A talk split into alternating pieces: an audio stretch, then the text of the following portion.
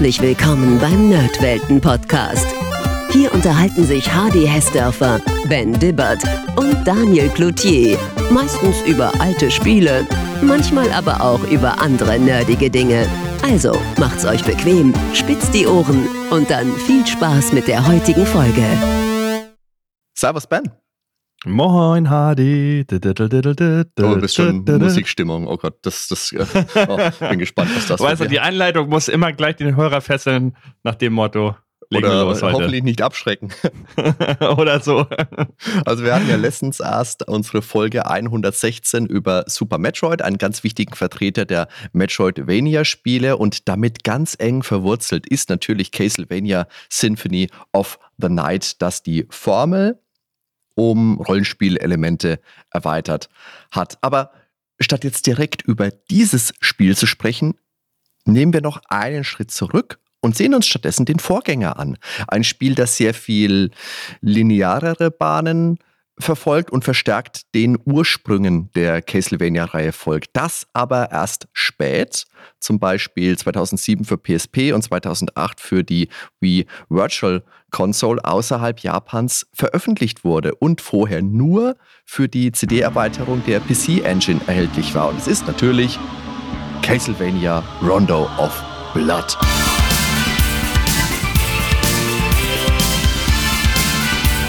Und das hat seinen Ruf als eines der besten Spiele aller Zeiten. Und war gleichzeitig auch Vorgänger eines weiteren Meilensteins. Wie gesagt, Symphony of the Night. Das werden wir heute aber maximal streifen. Ja, Rondo of Blood konntest du jetzt so einfach aussprechen. Kannst du denn auch die japanische Variante aussprechen für mich und unsere Hörer? Äh, wenn du das möchtest. Also im Japanischen heißt die Reihe ja Akumayo Dorakyura und äh, Chi no Rondo, würde ich dazu sagen. Ob das jetzt so richtig ist, also, das war ein Aufruf an also unsere japanischen Hörer. Alle. Alle. Zurück zum Spiel auf jeden Fall erstmal.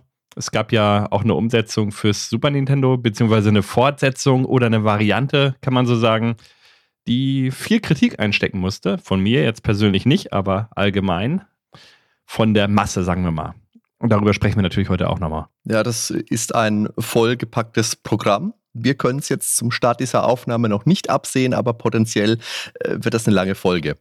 Für mich ist Rondo of Blood ein großartiges Spiel und mit Super Castlevania 4 und Castlevania 3 eines der besten der Reihe. Klar. Und dann muss ich aber auch sagen, damit unsere Hörer gleich auf dem Laufenden sind, für mich nicht. Weiter. ja, das klingt auf jeden Fall, als wäre das eine spannende Folge. Klar, gehört Rondo of Blood zu einer Reihe, die ihre Ursprünge auf dem NES hat und mit anderen Reihen wie Mega Man, Contra oder Pro Protector, Golds and Ghosts und Ninja Gaiden gern als NES Hard bezeichnet wird. Also sehr schwer, ab und an die Grenze des Unfairen überschreitend, aber dafür mit toller Musik, mit tollem Design. Daher gibt das heute bestimmt auch einiges zu kritisieren. Und deswegen freue ich mich ganz besonders, den Herrn Dippert aus der Nerdwelten Quengelei und Mängelabteilung dabei zu haben. Was? Hat er sich ja wieder einen Spruch ausgedacht, ja. Man vernimmt ja oft, dass dieses Spiel der Peak der klassischen 2D-Castlevania-Spiele sei. Und ich kann da nur sehr schwer widersprechen. Ich mag die Castlevania-Reihe sehr, sehr gerne und ich spiele die klassischen Teile noch lieber als die Metroidvanias. Ich glaube, das habe ich in unserer Super Metroid-Folge ja auch gesagt. Die sind mhm. simpler, die sind geradliniger, die sind einfach straightforward. Aber trotzdem mit sehr, sehr vielen alternativen Routen und Geheimnissen, zumindest jetzt im Rondo of Blood. Das ist nah am klassischen 2D-Action-Side-Scroller dran. Klar haben wir hier eine Peitsche als Grundwaffe. Es gibt Sekundärwaffen wie Äxte, Messer, Kreuze und so weiter. Und die Peitsche ist hier im Spiel nicht upgradebar und ganz wichtig, sie ist auch nicht 360 Grad schwenkbar. Man kann nur straight gerade ausschlagen. Das ist auch einer der Rückschritte gegenüber Super Castlevania, genau. Und sonst ist das eben ein ganz typisches Element der Reihe, das man ja aus den vorherigen Teilen kannte. Außer im zweiten Teil, da gab es verschiedene Peitschen, ist auch wieder eine andere Geschichte. Für den besseren Überblick steigen wir mal mit einer kleinen Kurzübersicht über die Reihe ein. In den Castlevania-Spielen spielt man klassisch einen Vertreter des Belmont-Clans, deren Aufgabe es ist, den Vampirfürsten Dracula von dieser Welt fernzuhalten. Weil alle 100 Jahre erhebt er sich aus seinem untoten Dämmerschlaf und bedroht von seinem Schloss aus Transsilvanien und die gesamte Welt. Ja, und bevor die Spiele dann eben das typische Metroidvania-Korsett bekamen, wo es dann eben ja, sehr offen zuging, waren die vorher wesentlich geradliniger, ganz klassische Action-Plattformer eben mit einem Grusel-Setting. Und es war eigentlich immer dasselbe. Das heißt, ein Belmont macht sich auf den Weg vom Schloss zum Fürsten der Finsternis, Dracula, und es erwarten ihn viele Fallen, Feinde, Abgründe, oh, ja. unfaire Abgründe. Tiefe Abgründe. Du hast es eben schon so schön gesagt, an der Grenze zum Unfair. Nein, die Grenze ist deutlich überschritten, an dieser Stelle schon mal gesagt. Das gilt aber nicht nur für dieses Spiel. Ähm, und abwechslungsreiche Level und geile Musik. Also Musik und Grafik, das macht immer viel für mich aus. Viel, sage ich mal, Schmerz auf mich zu nehmen um das damit wieder gut zu machen. Jetzt muss ich an dieser Stelle aber mal kurz fragen, wie, wie stehst du denn mit den anderen NES-Spielen, die wir jetzt kurz angesprochen haben? Also Mega Man und Ninja Gaiden und ähm, Contra. Ja. Golds Mega Man haben wir ja schon eine schöne Folge drüber gemacht. Mega Man finde ich. Mm, ja, ja. Mega Man finde ich immer insofern fair, weil es eigentlich in fast jedem Mega Man-Teil oder wenn nicht sogar, außer eins, Eins finde ich auch zu schwer, das würde ich auch nicht spielen. Aber zwei, drei, vier auf jeden Fall. Fünf und sechs habe ich kaum gespielt, deshalb kann ich es da nicht sagen. Aber eigentlich hat man immer die Möglichkeit, sich ganz viele Energietanks zu holen. Und dann, ja, jede Stelle, die aufgrund von Energiemangel quasi nicht zu schaffen ist, kann man dann sich vereinfachen, dass man quasi mit der Standardwaffe, da haut man halt mal zwei Energietanks für einen Bosskampf im Notfall raus muss man natürlich machen, bevor man Punkt X erreicht hat, wo man dann die Level, wo es die Energietanks gibt, nicht mehr unendlich wieder, wiederholen kann. Ne? Ninja Gaiden habe ich letztes Mal angefangen, tatsächlich. Auf dem DS habe ich das mal gezockt, weil da habe ich das noch. Und das war so unfair. genau dasselbe wieder. Also, da ist echt, ja, ein Block eine, eine Plattform äh, oder eine Säule, sagen wir es so, eine Säule, da steht ein Gegner drauf. Du kannst nicht mehr auf die Säule springen, ohne dass der dich sofort rückwärts wieder runterkickt. Mhm. mhm. Manchmal kommen Gegner von beiden Seiten, die hauen dich so lange hin und her, bis du einfach platt bist. Und trotz Speichern und Schnellladen bin ich nicht zum Ende des zweiten Levels gekommen. Also ich habe es aufgegeben, tatsächlich. Ich weiß nicht, wie man das spielen kann, aber ich fand die Grafik, die Atmosphäre wie immer toll. Also, mhm. wie gesagt, Mega Man ist eine Ausnahme, aber die anderen Spiele, die du da genannt hast, die sind irgendwie echt hart. Und Castlevania 1 bis 3 ist da kein, also 2 habe ich nie gespielt, weil es ja relativ äh, speziell ist, sage ich mal, wenn man den richtigen Weg nicht kennt. Ich glaube, da muss man genau wissen, was man macht durch diese offene Spielwelt. War sicher auch ein Vorreiter damals schon ähm, und Wegbereiter, gerade jetzt für diese Metroidvanias, weil mhm. irgendwie waren ja teilweise schon Elemente drin, aber wie gesagt, fehlen mir die Spielerfahrung. Eins und drei habe ich auf jeden Fall mindestens einmal durchgespielt, aber auch nicht ohne Schnellspeichern. Also auf dem Original NES habe ich die leider damals nicht besessen. Mein erstes Castlevania, was ich jemals gespielt habe, war tatsächlich Super Castlevania 4. Und war richtig warm geworden, bin ich aber mit der Reihe erst durch Circle of the Moon. Okay, also da bin ich gespannt was das heute so wird, dass du jetzt Mega Man da ausnimmst. Okay, sagst du jetzt einfach nur, weil du Energietanks sammeln kannst und dann mehr Energie hast. Ja, vielleicht liegt es auch daran, dass ich die tatsächlich in der Kindheit besessen habe. Mm, Glaube ich auch. Und die einfach so gut beherrsche. Aber ich finde sie halt nicht so schwer. Da gibt es auch nicht diese Gegner. Klar, es gibt sie auch, aber nicht so heftig wie bei den anderen Spielen. Du kannst auch rückwärts vom Gegner in den Abgrund gestoßen ja. werden. Ja. Aber es, es sind Ausnahmefälle und ich finde längst nicht so häufig wie bei den anderen Spielen. Und meistens hast du die Gegner mit ein, zwei Schüssen weg. Und ein, zwei Schüsse sind bei Mega Man wesentlich schneller geschossen als die Peitschenhiebe, wo du teilweise zwei Peitschenhiebe brauchst. Mhm. Und ich finde, Mega Man bewegt sich auch wesentlich fluffiger. Vor allen Dingen ab Teil 3 mit dem Sliden und so. Das geht schon Richtung Maria, ja, von den Bewegungen. Und du kannst im Sprung umdrehen. Ja. Das ist so das Hauptkriterium. Ja. Du kannst dich im Sprung wenden. Bin ich bei dir. Ich finde trotzdem gehören diese Spiele alle zusammen, weil sie alle gemein haben, dass sie eben dieses, ich würde es mal als Retro-Spiele-Design mm. äh, zusammenfassen haben. Also, dass du wirklich erstmal die, die Steuerung beherrschen musst, dass du deinen Charakter beherrschen musst und wirklich genau weißt, mm. was er kann. Das ist bei Rondo of Blood auch wichtig, weil es ja auch Fähigkeiten wie den Rückwärtssalto gibt, den du wirklich gezielt einsetzen musst und dir somit das Spiel erschließen musst. Ich meine, Rondo of Blood hat jetzt auch den Vorteil, du hast ja, oder Castlevania, die anderen Teile ja auch, du hast ja immer ein Passwortsystem gehabt, bei Rondo of Blood kannst du speichern, du kannst ja theoretisch ein Level wieder und wieder und wieder machen. Es ist ja nicht so, dass du drei Leben hast und wenn du dann gestorben bist, dann musst du das Spiel komplett von vorne anfangen. Und nee, nur den Level. Genau.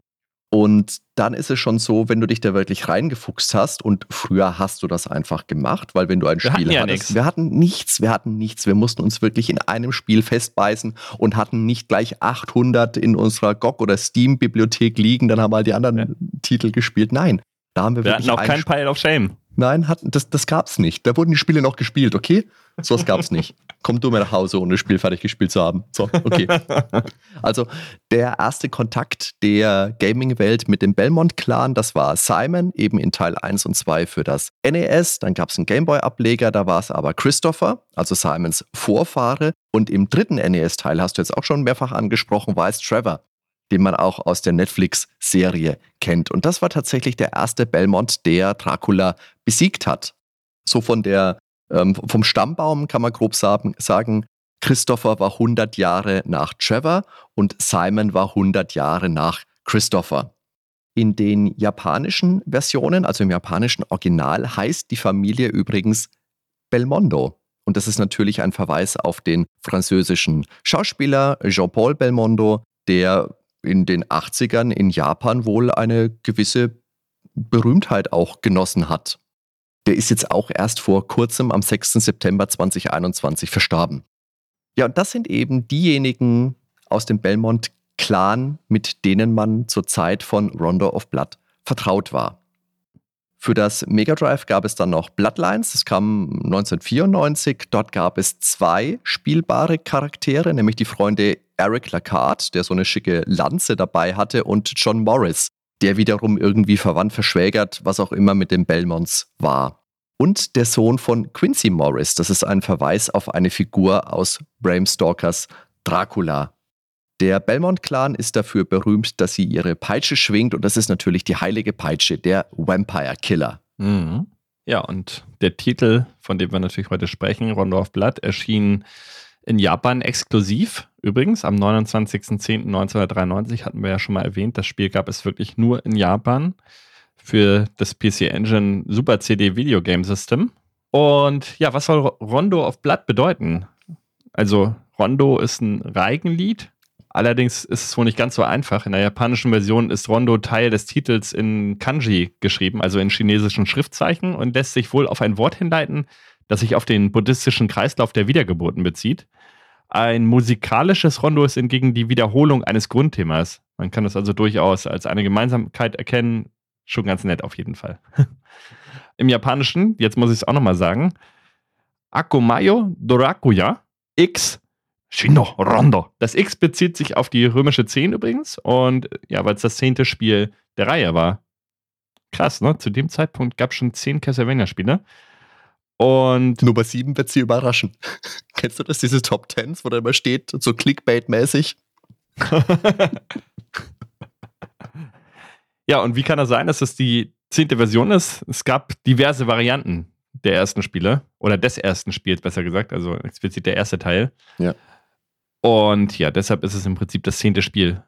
In Japan heißt die Reihe übrigens auch nicht Castlevania, sondern Akumayo, jetzt muss ich es nochmal sagen, Dorakuya. Also so viel wie Teufelsschloss Dracula. Also das ist die wortwörtliche Übersetzung. Das ist ein super Titel. Das sollte generell der Titel sein. Teufel Schloss Dracula. Das klingt wie eine John Sinclair-Folge.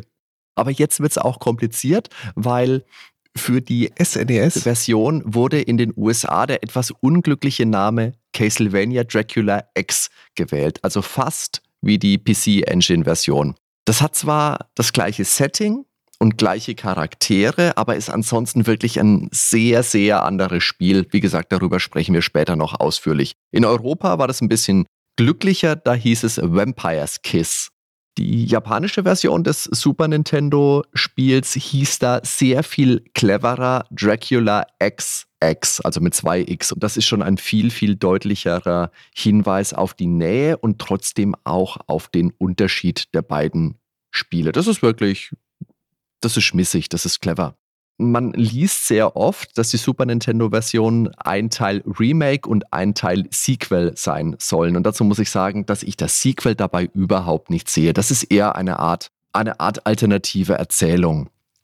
Es verwendet sehr ähnliche Optik. Man spielt auch oder eigentlich nur den Richter. Dazu kommen wir später dann auch noch. Es hat andere Level und es hat auch weniger Geheimlevel. Das erschien relativ spät, also erst 1995, 96, je nach Region, wo man sich ähm, aufhält und wurde auch eher verhalten aufgenommen. Also auf jeden Fall nicht auf Augenhöhe mit Rondo of Blood und sogar nicht mit dem vorangegangenen Super Nintendo Castlevania, nämlich Super Castlevania 4.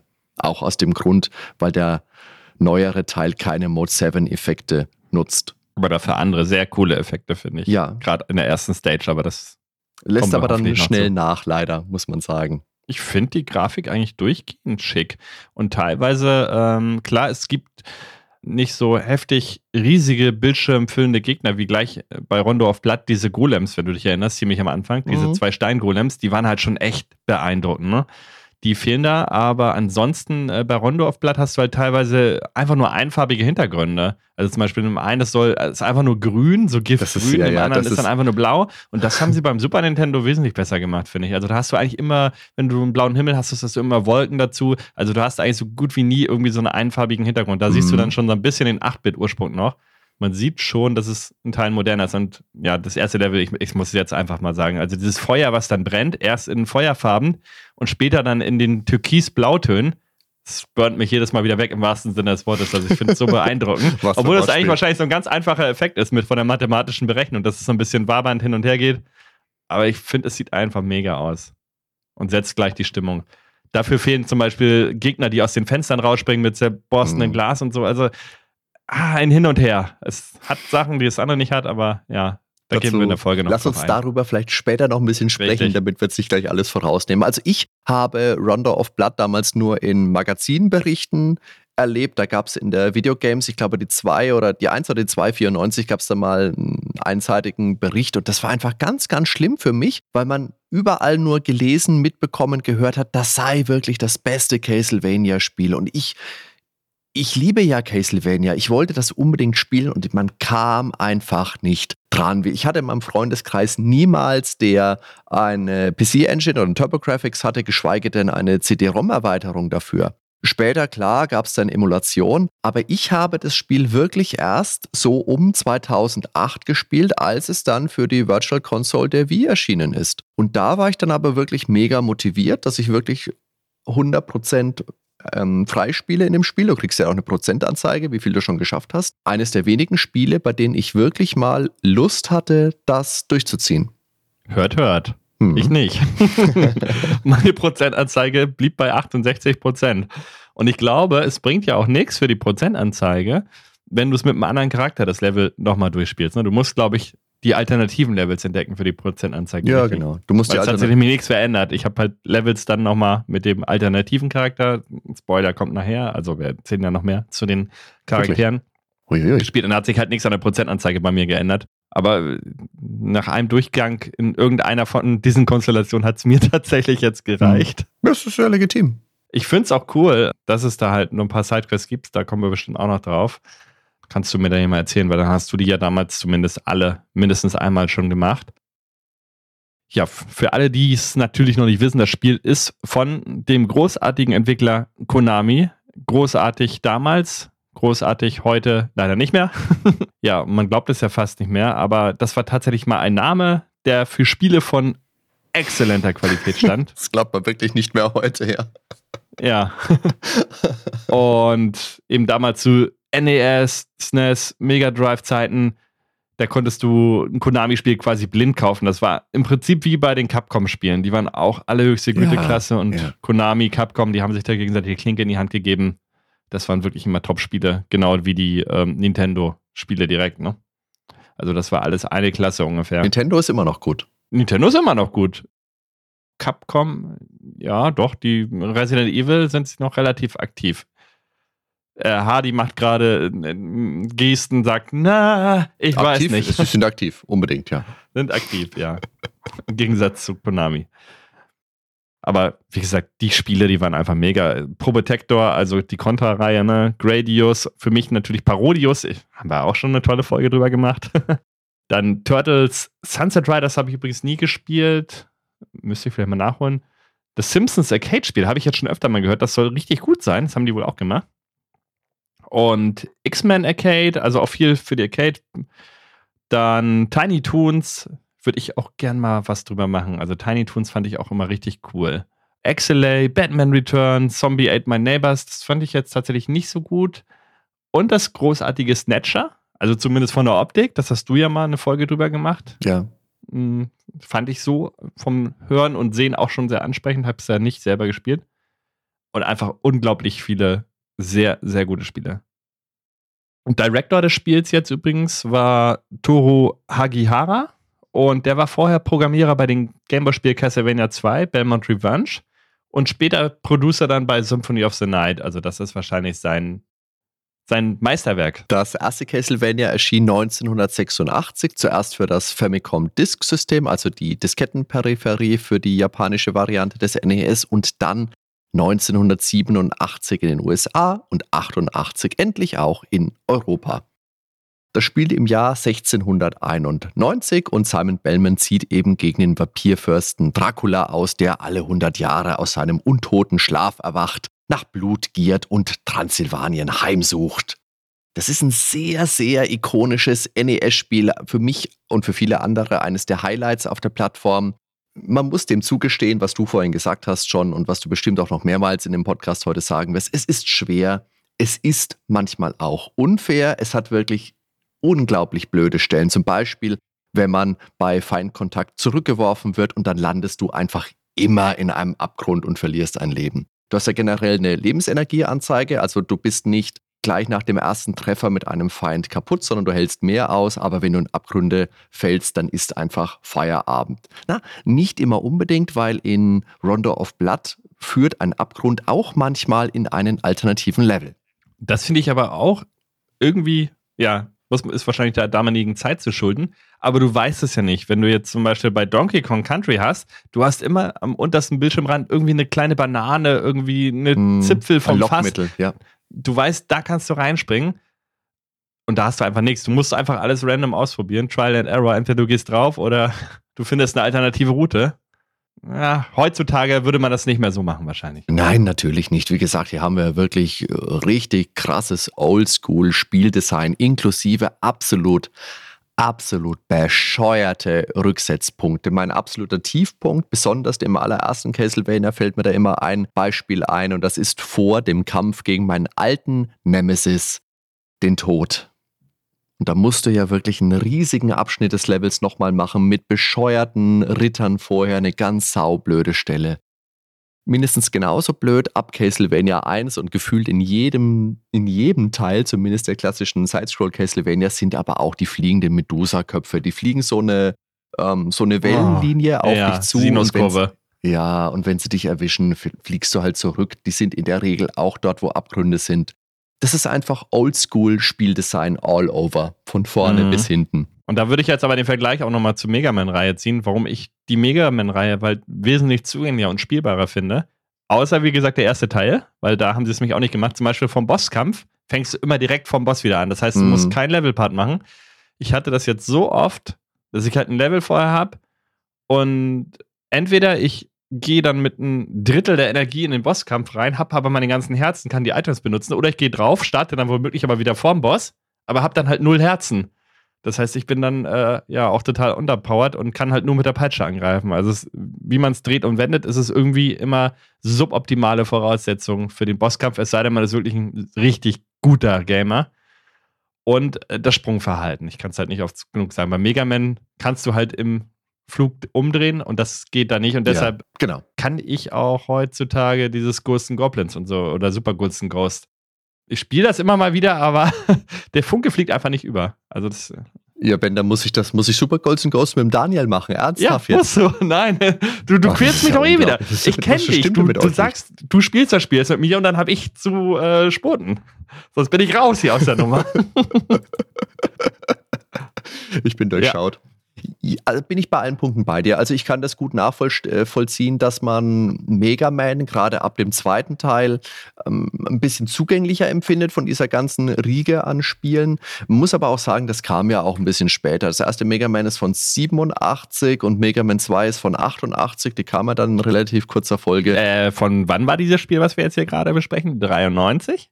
Ron of Blood ist 93. Das sind fünf Jahre danach. Ursprünge liegen ja Genau, die Ursprünge liegen beim ersten Castlevania und das ist, wie ich gerade gesagt habe, ja, es ist sehr klassisch an Castlevania 1 bis 3 oder 1 und 3 gehalten. Ja. Zwei klammern wir mal ein bisschen aus. Ja. Also 1 und 3 auf dem NES fand ich immer trotz diesen Schwierigkeiten sehr motivierend und ich hatte immer jede Menge Spaß damit, weil es einfach ein großartiges Leveldesign, ein fantastisches Setting hat und es sah einfach großartig aus. Du hast viele klassische Filmmonster drinnen, gerade als Endgegner im ersten Teil. Du hast die Mumie, du hast Frankensteins Monster, du hast Dracula. Du hast im Intro des ersten Castlevanias hast du ja oben noch diese, diese Filmstreifen, mm, genau. dass es genau. ausschaut wie ein Filmnegativ. Ganz, ganz toll. Und natürlich, der erste Teil ist ein rein lineares Spiel und der dritte hatte dann schon alternative Routen und alternative Level und hat auch schon teilweise andere Charaktere mit eingeführt, zumindest als Sidekick dann. Ne? Ja, das richtig. war ja auch schon ein wegweisender Punkt. Äh, du hast eben gesagt, tolles Leveldesign. Ich hoffe, das bezog sich auf die grafische und atmosphärische Gestaltung der Level, nicht auf das Leveldesign an sich, weil das finde ich jetzt halt Doch, gar nicht toll. weil es eben verdammt unfair ist. Also, das ist für mich genau das Gegenteil von toll. Also, ich finde das Leveldesign absolut grottig von 1 bis 3. Hau ich jetzt mal so raus. Lassen wir jetzt einfach mal sagen. Aber zum damaligen Zeitpunkt hätte, hätte man das genau. nicht so kritisch gesehen. Aber ich finde es halt äh, nicht das, gut, das Leveldesign, sagen wir es Was du damit ein, äh, einfließen lassen musst. Ich verstehe das. Du hast die Teile damals nicht so gespielt, hast du gesagt, ich habe die halt sehr, sehr früh gespielt. Und dann bist du einfach darauf eingestellt. Wie das jetzt für jemanden wirkt, der die Spiele damals gar nicht gespielt hat, das ist eine andere Geschichte. Da hm. bin ich, wie gesagt. Aber ein tolles Leveldesign, das würde ich jetzt so unterschreiben bei Mario Bros. 1 oder Mario Bros. 3. Die hatten ein tolles Leveldesign, finde ich. Weil das ist wirklich äh, sehr kreativ, niemals richtig unfair eigentlich, aber trotzdem fordernd. Aber nicht eben in dem Sinne, du fliegst rückwärts irgendwo runter und. Ja, wobei Leveldesign ist ja jetzt nicht nur, wo sind Abgründe, sondern Leveldesign ist wirklich auch, wie schaut das ja, Ganze aus. Ja, deshalb hatte ich dich eben gefragt. Beziehst du dich auf das Optische? Weil da würde ich voll mit dir gehen. Tolles Leveldesign, Castlevania ja. 1, 3, diese ganzen Kirchengläser im Hintergrund. Genau, ähm, ja. Genau. Aber ich habe jetzt rein vom Leveldesign aus spielerischer Hinsicht gesprochen. Nein, ich, ich hau das beides ineinander. Okay, ich finde, das muss man trennen, aber ja. Okay. Na gut, machen wir weiter. Jetzt hatten wir schon über Teil 2 eben das eine oder andere Mal gesprochen. Wie gesagt, das bricht eher mit der engen Führung, bietet da mehr Freiheiten und eine Erkundung der Welt das erste Mal an aber ist dadurch auch äh, sehr viel unübersichtlicher mit den Rollenspielelementen. Dann gab es ja noch diese Tag- und Nachtphasen. Ja, ja, ja. Ich habe es immer mal angezockt, ich habe es nicht gescheckt. Die Gegner waren in der Nacht einfach, ich habe fünf, sechs Mal mit der Peitsche raufgehauen, die ging nicht tot und dann, äh, ich habe frustriert mhm. aufgegeben. Ich glaube, ohne ja. Guide ist das echt schwierig oder man muss es wirklich immer wieder probieren, was da geht. Und hat aber, wie gesagt, die ersten Schritte Richtung Metroidvania eingeleitet, eben durch diese offene Spielwelt. Natürlich gab es halt vorher schon Metroid auch in echt und es gab auch Metroid 2 dann nachher. In echt? ja, das, weil das ist ja eigentlich die Blaupause zu Metroidvania. Oder war das in schlecht? Echt? Oder ich habe es nicht ja, genau das verstanden. Metroid ist, machen wir nochmal eine Folge drüber vielleicht. Irgendwann. Oh Gott, nee, nee, mach mal nicht. Hör jetzt auf, sowas zu sagen. Die haben Super Metroid spielen müssen. Nee. Ja, zeitlich spielt übrigens der zweite Teil ein Jahr nach dem ersten. Und Simon leidet an einem Fluch und muss Dracula wiederbeleben und ihn dann wieder töten, um diesen Fluch zu brechen. Also, es ist eine geile Story, wie aus dem Bilderbuch. Die beste. Oh Mann. Ja, aber wie gesagt, das Spiel an sich bietet sehr viel Neues, aber wir wollen uns ja primär jetzt hier auf Rondout Blood konzentrieren, deshalb sollte das hier erstmal genug sein zum zweiten Teil. Aber neben der Action und dem fordernden Schwierigkeitsgrad war eben die Musik, also wirklich eins der Aushängeschilder dieser ganzen Reihe. Und das finde ich auch. Also die Musik ist einfach eingängig, toll komponiert, immer rockig, aber mit einem gewissen Castlevania-Charme. Also ich finde, das ist so ein ganz eigener Stil für sich. Von den äh, ja, Harmonien, die da verwendet werden. Ja, die Musik stammt von Kinuyo Yamashita. Und ich muss sagen, neben Yoko Kano ist das meine Lieblingskomponistin, weil Yoko Kano ist eine Anime-Komponistin, die hat zum Beispiel Cowboy Bebop oder Vision of Escaflowne gemacht. Ja, und die Castlevania-Komponistin, die setzt sich da auf jeden Fall auf eine Stufe. Letztendlich war das ihre erste Arbeit auf jeden Fall für Konami und man sagt, das wäre ihre erste Komponieerfahrung überhaupt gewesen. Kann ich mir jetzt so gar nicht vorstellen. Ich glaube, auf dem Klavier oder so hat sie schon die eine oder andere Erfahrung vorher gehabt. Also natürlich wahrscheinlich dafür, dass sie damit Geld verdient hat. Aber man hat nicht vorher nie ein Lied komponiert und haut dann solche Dinger raus. Also es liegt ihr, glaube ich, dann schon im Blut und ich glaube, sie hat so für sich vorher schon was privat gemacht. Das kann ich mir nicht vorstellen. Das heißt, das erste Mal war, dass sie ein Lied überhaupt komponiert hat und dann gleich diese Mega-Knaller rausgehauen hat. Ganz witzig ist übrigens auch dann noch in den Credits, da wird sie als James Banana aufgeführt. Und das ist oh. ein Verweis auf James Bernard. Und das ist wiederum der Komponist des Draculas-Films von 1958. Was du alles weißt, ja, ich ja bin doch super informiert, wie immer.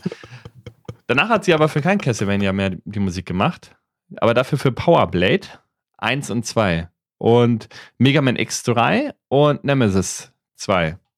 Wo wir gerade am Exkursieren sind, machen wir das doch einmal kurz weiter und schlagen jetzt ein paar Querrouten rüber zum PC Engine oder zur PC Engine, Entschuldigung. Die wurde von Hudson Soft designt und via NEC oder NEC Home Electronics verkauft. 1987 in Japan und 1989 dann als TurboGrafx 16 in den USA. 89 wohl auch in Frankreich und 90 in Großbritannien und Spanien, aber nur sehr, sehr kurzzeitig. Aus vertriebsrechtlichen Gründen wurde das dann rasch wieder eingestellt. Ja, und das verkaufte sich in den USA nicht sonderlich gut. Es kam auch erst sehr spät und konkurrierte dann eben nicht mit dem Master-System und dem NES, sondern mit deren Nachfolgern, also mit Super Nintendo und Mega Drive. In Japan allerdings war das ein sehr erfolgreiches Gerät, das in der ersten Woche sogar 500.000 Stück absetzen konnte. Zu den 16-Bit-Systemen wird es gezählt, weil der Grafikprozessor über eine 16-Bit-Struktur verfügte, aber eigentlich eine modifizierte 8-Bit-CPU hatte. Also so ein, so ein Mittelding kann man sagen. Die Spiele gab es als Who-Cards, also als Steckkarten. Wenn man sich erinnert, das gab es für eine Variante des Master Systems zum Beispiel auch noch. Ab dem 4.12.88, kleines Ausrufezeichen, gab es dann eben auch schon eine CD-ROM-Erweiterung. Also wirklich sehr, sehr früh. Und die bestand aus zwei Komponenten, dem eigentlichen CD-Spieler und einem Verbindungsinterface, um CD-Spieler und PC-Engine zusammenzuhalten. Ganz wild. Ja, einige Spiele, die halt relativ bekannt sind, gute Spiele, waren Bonk, Nectaris, vor allem viele Shooter. Also dafür war die Konsole auch bekannt, zum Beispiel Gate of Thunder. Oh ja. Ansonsten Bomberman noch zum Beispiel. Ja, und wie gesagt, die Konsole war in Japan halt sehr beliebt, im Westen zwar wahrgenommen, aber eben auch nur für eingeschworene Fans, also kein Erfolg. Ja, und ein, ein Grund wird eben diese Japan-Exklusivität von Rondo auf Blatt aufgeführt, da man den ja oft als Spitzenreiter auf allen Toplisten zu der Konsole findet. Ja, und wenn der eben da gar nicht ja. verfügbar war, sondern Japan-exklusiv, ist klar, dass sich dann die Konsole eventuell dort nicht so gut verkauft. Ja, und es war halt auf diesen Toplisten, obwohl es die Peripherie mit dieser obstrusen Verkabelung benötigt hat. Das spricht ja einiges dafür, dass das Spiel halt wirklich sehr beliebt war. Ja, aber es gab dann später, so ab 1991, dann auch eine verbesserte Version. Da gab es dann eben die Konsole gleich mit CD-Laufwerk, das Turbo Duo und das bot eben beides. Später gab es dann noch ein Turbo Express, das war eine Handheld-Version der PC Engine, spielte nur diese Hu-Karten, die wir vorhin erwähnt haben, ab, war aber sehr teuer und hatte wie quasi alle diese frühen Handhelds außer dem Game Boy eine geringe Batterielaufzeit. So, das Spielprinzip der Castlevania-Spiele generell und in unserem Fall jetzt Rondo of Blood im Speziellen. Es sind 2D-Action-Spiele. Die Peitsche wird gegen Gegner geschwungen. Es gibt knifflige Sprungpassagen, Klammer auf, manchmal unfair, Klammer zu. Und in Rondo of Blood gibt es pro Level dann mehrere Abschnitte. Man macht sich nach und nach auf dem Weg zu Draculas Schloss, durchquert es und kämpft am Ende gegen den dunklen Fürsten himself. Dazwischen treffen wir immer wieder auf unglaublich dicke Bossgegner. Es ist ein, ja, eine knifflige und fordernde Spielerfahrung. Ja, und der Forschungsdrang, der wird auch hier schon ein bisschen gefordert tatsächlich. Was natürlich später bei Symphony of the Night noch viel stärker in den Vordergrund rückt, aber hier konnte man halt auch immer schon Geheimwege entdecken, alternative Routen, gerade durch verschiedene Charaktere, die man dann steuern kann. Wogegen Symphony of the Night dann natürlich wirklich ein lupenreines Metroidvania ist. Ne? Und hier bei diesem Spiel ist aber die Action klar im Vordergrund. Mit einer Prise Erforschen dabei. Und es gibt halt mhm, halt keine ja. Upgrades wie in den Metroidvanias. Du bist immer gleich stark abhängig vom Charakter, den du dann wählst am Levelstart. Ich habe vorhin schon mal gesagt, in den Castlevania-Spielen hast du Lebensenergie, also du bist nicht einmal getroffen und bist dann sofort ein Bildschirmleben los, sondern du hältst mehrere Treffer aus. Diese Lebensenergie wird dir an der Seite angezeigt. In den vorherigen Castlevania-Spielen war es immer oben, äh, außer in Castlevania 2, aber das klammern wir jetzt einfach mal aus. Und man hält somit einfach mehrere Treffer aus, es sei denn, man fällt in eine Grube. Gruben sind immer schlecht.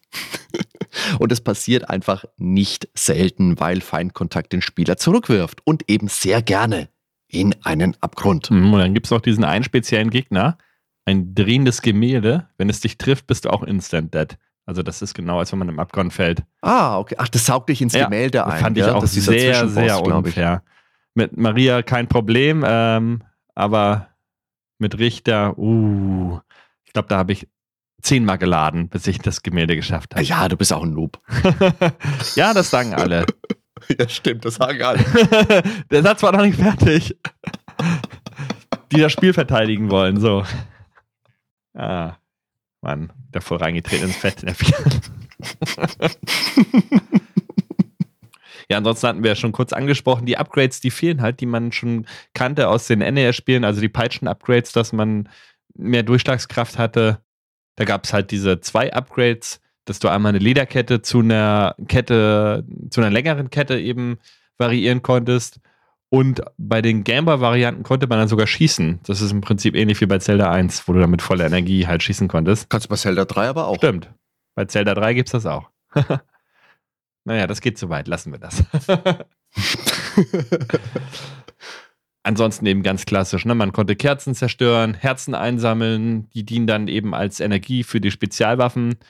Davon gibt es übrigens sehr viele mit sehr unterschiedlichen Eigenschaften und Flugbahnen. Also da haben wir eigentlich wieder die klassischen Vertreter, zumindest bei Richter Bellman dabei. Eben die Axt im Bogen nach oben, dann das Messer nach vorne, den Boomerang, dann das Weihwasser, was auf dem Boden langgleitet mit so einem Feuerschwall hm. Die Uhr gab es irgendwie auch noch, habe ich immer nur ganz kurz mal eingesammelt, hm. das weiß ich. Ja, und Maria hatte eben ganz eigenes Inventar, aber da kommen wir noch später drauf. Gut ist natürlich, wenn man dann irgendwie schon den Boss des jeweiligen Levels kennt, ähm, welche Sekundärwaffe da vielleicht ideal ist, dann kann man sich im Level schon darauf konzentrieren, dass man die dann vielleicht nach Möglichkeit bis zum Levelende behält oder halt nach eigenen Vorlieben. Ne? Um, ähm, ja, aber oftmals ist eine bestimmte Waffe für einen bestimmten Boss schon besser oder schlechter geeignet. Ja.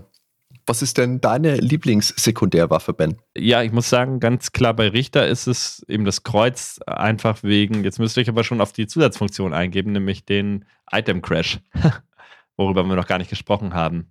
Das ist halt eine Fähigkeit, die in der Regel wesentlich mehr Herzen verbraucht, nämlich gleich 15, glaube ich, beim Boomerang.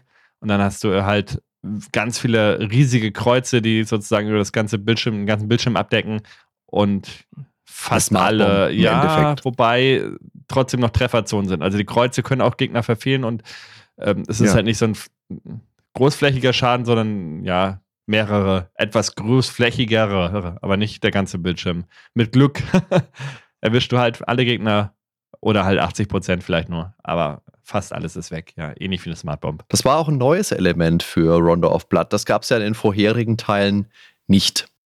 Und was man natürlich auch in Rondo of Blood und seit dem ersten Teil in Castlevania finden kann, sind Bratenstücke, die seit Jahrhunderten in Wände eingemauert sind und als Heil-Items dienen. Also müssen wir uns mal auf der Zunge zergehen lassen, im wahrsten Sinne des Wortes. Keine Fiole mit Heilwasser, da kann man sich vielleicht noch denken, okay, das kippe ich mir jetzt hinter die Binsen, aber weißt du halt uraltes, hoffentlich wenigstens gebratenes Fleisch. Halt gut gegartes Trockenfleisch, ne, würde ich sagen. Das ja, das ist keine Ahnung. Hm. Vielleicht ist es ja auch äh, Dry Age, ja, das ist ja eben, das ist der ganz ja. heiße Scheiß. Vielleicht gab es damals ja. halt schon. Aber weißt du, was auch nicht viel besser ist? In diesen ganzen Beat'em-Ups äh, wird ja regelmäßig ein gebratenes Hühnchen aus der Mülltonne gegessen. also Final Fight oder Streets of Rage zum ja, Beispiel. Also hier tut sich einfach wirklich Raum für Interpretation auf. Ich, also wenn ich jetzt keine Ahnung mal ein Bild aufhängen will und mir fällt die halbe Wand ein und ich finde ein altes Stück Fleisch dahinter, Spoiler, ich würde es nicht essen. Nächster Spoiler, Maria findet eine riesige Torte in der Wand. Würdest du die essen? die, die riesige Torte ist halt super, das stimmt. aber so eine, so eine Sahnetorte, eine uralte, ja, ist auch schwierig. Ja, die sieht aber noch gut aus. Ich konnte keinen Schimmel entdecken. Die sieht köstlich ja. aus, ja. Frisch auf jeden Fall. Gut, vielleicht gibt es ja auch einen Koch, der halt seine Sachen nicht in den Kühlschrank packt, sondern ja. einmauert. Aber kommen Kann wir doch ja mal sein. zum wichtigsten Element eines jeden Castlevania-Spiels. Also ganz klar, im Vordergrund steht doch immer die Story, oder nicht? Oh ja, oh ja. Und die ist natürlich wieder ganz klassisch. Familie Belmont ist ein Clan von Vampirjägern, von denen jedes Mal einer losgeschickt wird, wenn Dracula und seine Armee mal wieder die Welt bedroht. Wie geht's weiter? Natürlich ganz klar. In Rondo of Blood ist das ein 19-jähriger Richter Belmont, aktueller Träger der Vampire-Killer-Peitsche, vorhin ja schon angesprochen, das ultimative Werkzeug, um Dracula den Gar auszumachen. Und ich fand die Peitsche eigentlich als Waffe schon immer cool. Hier natürlich schade, dass man nur gerade ausschlagen kann. Mhm. Und Schwerter kann ja eh eher schwingen. Davon mal ab, ne? Jeder. Was hältst du denn von so einer Knoblauchsteinschleuder? Das wäre doch auch mal was. das. so schön die Knobi. Das wäre echt eine Bombenidee. Zwischen die Augen gefeuert. Ja. Das wäre bestimmt effektiv. Aber äh, zu der Peitsche kann man sagen, dass wenn man nach Hitoshi Akamatsu geht, das ist der Director der ersten drei Spiele und der Schöpfer der Castlevania-Reihe, dann hat er da wirklich die Inspiration, wenig überraschend, von Indiana Jones. Also das Setting verschlägt uns in Rondo of Blood zurück ins Jahr 1792 und ausgelöst wird das Übel vom dunklen Priester Shaft, der Dracula wiederbelebt. Es werden in der Folge die Verlobte von Richter Belmont, also Annette Renard und ihre Schwester Maria plus zwei weitere Damen in die Gewalt des Vampirfürsten gebracht, nämlich die Arzttochter Iris und die Nonne Terra. Wobei das mit den Schwestern stimmt im Bezug auf Maria ja auch wieder nur so halb, denn diesen Familienstand bekamen die beiden für das Super Nintendo-Spiel verpasst. Und in der Urversion, in der PC-Engine-Version, ist sie ein Waisenkind und natürlich eine entfernte Verwandte von Richter. Also Richter denkt sich auf jeden Fall, ah, jetzt langt's aber, jetzt wird die Peitsche aus dem Schrank geholt und jetzt geht's einfach los. Und im Spielverlauf treffen wir dann auf Dracula Schergen, unter anderem auch auf Serienurgestein den Gevatter Tod den alten Drecksack und eben auch den dunklen Priester Schäft. Ich, ich sag's nicht mehr, es tut mir leid. Also Schäft, der Draculas äh, Erweckungskomitee leitet. You're damn right. Zu den Charakteren können wir auch mal auf die verschiedenen Bewegungsmanöver eingehen. Ein bisschen hast du ja schon erwähnt. Und zwar, Richter kann im Prinzip einfach springen, mit der Peitsche schlagen und er hat eben diesen Backflip. Dafür muss man dann zweimal die Sprungtaste hintereinander drücken. Ich glaube, das habe ich mehr durch Zufall rausgefunden. Und ich habe jetzt erst als ich das Spiel, beide Spiele nochmal gespielt habe, also einmal das Original und eben auch Dracula X auf dem Super Nintendo, habe ich jetzt rausgefunden, dass es auf dem Super Nintendo auch diesen Backflip gibt. Das wusste ich, glaube ich, bis dato nicht.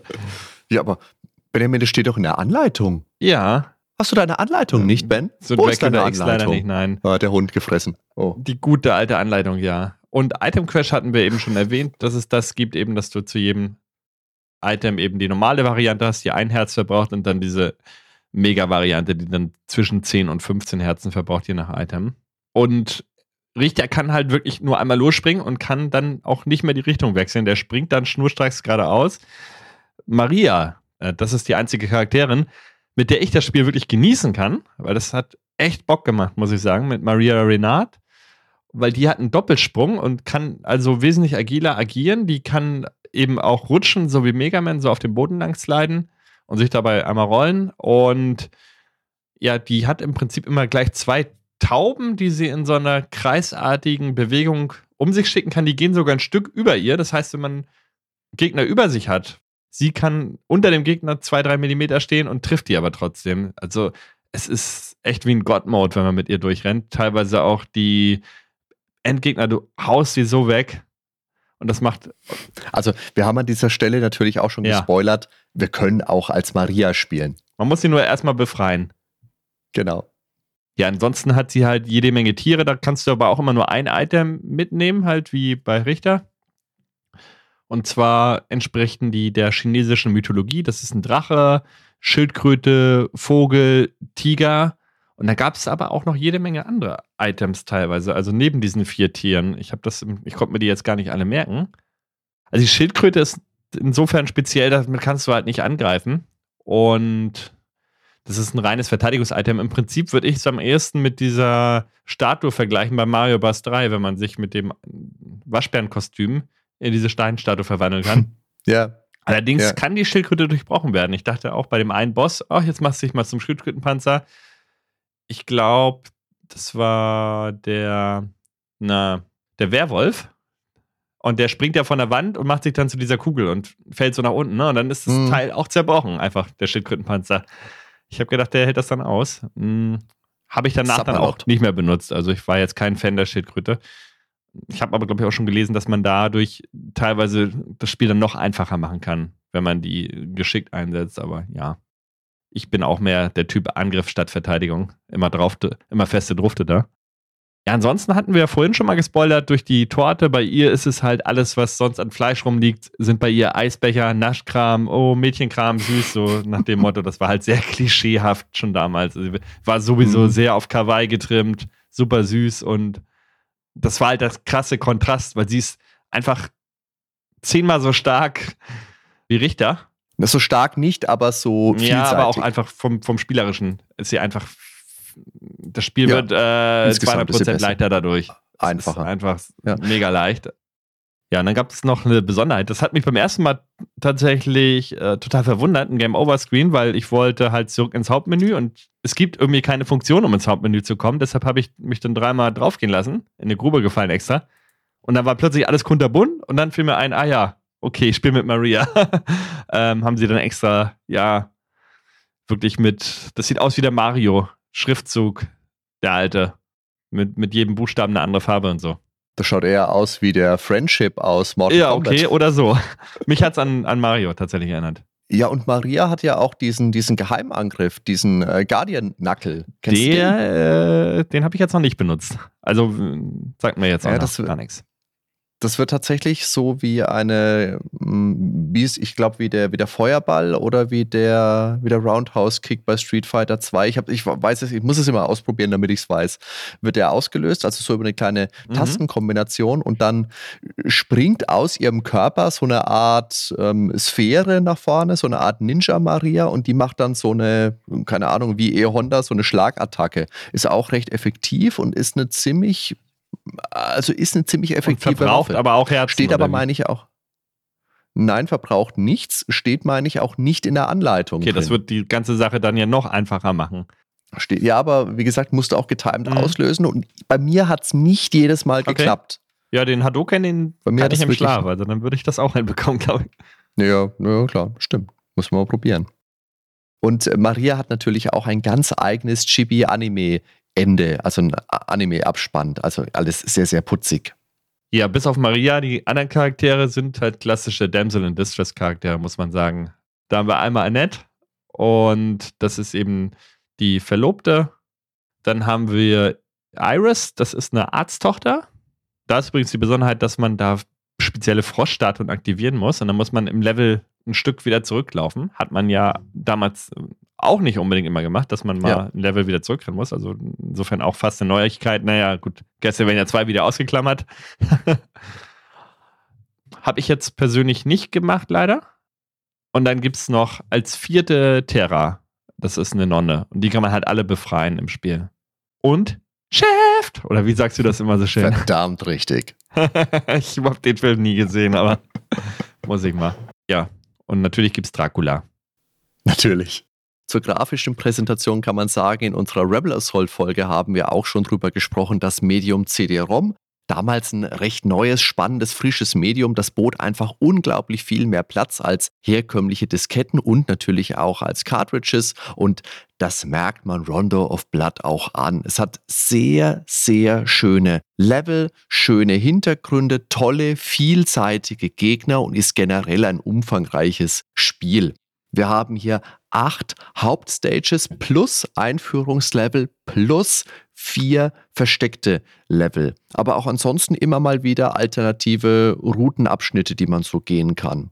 Der erste Level, also der Eingang, der hat viele Ähnlichkeiten mit dem ersten Level aus Castlevania, also diese Eingangshalle, die man ja immer wieder in den klassischen Castlevania-Spielen findet. Und der Boss-Vorraum, das ist auch ganz witzig, das ist äh, in Rondo of Blood der Raum, in dem man in Castlevania 1 gegen den ersten Boss, gegen diese große Fledermaus kämpft. Das ist nett.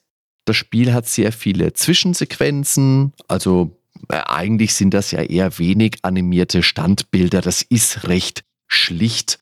Und das Intro läuft auch mit so Comic-Panels ab, die zusammenlaufen, vielleicht wie so ein, so ein Anime. vielleicht auch so wie, wie, wie so ein Manga, aber es ist sehr, sehr stimmig. Es ist einfach ein sehr, sehr schönes Intro. Und es hat generell auch einen Anime-Stil. Das bedeutet auch große Augen, bunte Haare, ist aber auf diese Zwischensequenzen natürlich begrenzt, weil ansonsten den Sprites siehst du das nicht so an. Wobei hier ja die Haarfarben zumindest in diesem Spiel, glaube ich, alle realistisch sind. Ne? Maria hat blonde Haare, er hat braune. Und Annette hat lila Haare. Ah, okay, einen Charakter gibt es wieder, der dann wieder ausvorschlägt. Ja, aber zumindest die spielbaren Charaktere, die haben die ideal Standard Haarfarben. Aber klar, das, der Stil, er sieht auch so ein bisschen aus. Ich würde ihn am ehesten mit Rio aus Street Fighter vergleichen, so mit dem Stirnbrand, was Ja, er ja, flattert, ja. die Augen. Aber trotzdem hat er schon so eine gewisse Eigenständigkeit. Ich finde die Artworks auch richtig cool halt. Ähm, dieser Zeichenstil, der gefällt mir sehr gut. Er hat halt auch diesen bunten Kleidungsstil. Weißt du, Simon Ja. Belmont, der hatte immer so, so matschige Farben. so braun in braun, mal, ne? Genau. Und hier Und er hat halt das, das blaue. Wams. So, Ja. so zieht man halt einfach auf Vampirjagd an. Ich, ich, ich ziehe mal blaues Wams an. Ja, ne? Klar. Klar, warum nicht? Ja, ansonsten hatten wir ja schon gesagt, grafisch ist es eben auch sehr schön. Also beide Spiele, ähm, aber insbesondere auch Wonder of Blood. Nasse Höhen, motrige Gewölbe, das Geisterschiff fand ich auch richtig cool. Übrigens da ein ganz nettes Detail, bevor ich das vergesse. Ich bin im Bosskampf mal runtergefallen und dann fand ich das cool, dass man nicht in diesem Bildschirm beim Bossgegner einfach runterfällt, sondern dann scrollt das Bild mit in den Bildschirm, wo du vorher warst, bis zum Wasser runter. Du bist ja ganz oben auf dem ähm, Mast drauf Mhm. und hast da den Bosskampf und dann fällst du echt ins Wasser, dass du sich da diesen scrollst über drei Bildschirme und du fällst unten ins Wasser und dann kommt erst der Game Over Animation. Fand ich total cool. Das ist mir in den 13 Jahren, die ich Round of Blood spiele, tatsächlich nie passiert. Vielen Dank für diese Info. Das ist mir auch nur durch Zufall passiert, weil ich was ausprobiert habe. Nennen wir es Zufall. Ja. ich fand das so cool, dass sie sich diese Mühe gemacht haben, dass man wieder den Weg, den man hochgeklettert ist, runterfällt und dann ins Wasser fällt von diesem Schiff. Dann eben diese alternativen Routen, die es immer wieder gibt. Und nicht immer bedeutet eben Abgrund ein Leben verlieren. Trial and Error, ganz klar, sonst kann man es nicht rausfinden. Man muss im Prinzip sich in jeden Abgrund in dem Level einmal reinfallen lassen, um das herauszufinden. Oder man benutzt einen Guide. ja, manchmal geht es dann in einen bereits besuchten Abschnitt. Das ist mir dann auch aufgefallen. Oder in einen alternativen Abschnitt. Was ich jetzt einmal eine sehr unfaire Stelle hatte, da bin ich auch in einem Level in eine Grube gefallen. Da waren so eine äh, ganz großen Ritter mit Riesenschwertern. Und ich bin genau zwischen zwei Stück in der Mitte in so einen Mhm. Abgrund gefallen. Das heißt, ich war in den oberen Raum und dann ging da eine Treppe runter. Und es gab nur diesen einen Weg, die Treppe runter. Dann waren auf beiden Seiten diese Ritter. Das heißt, in dem Moment, wo du angefangen hast, gegen den einen zu kämpfen, kam der andere schon von der anderen Seite. Das ist echt gemein. Ähm, ich weiß nicht, ob ich da nicht genügend Herzen für den Item Crash hätte.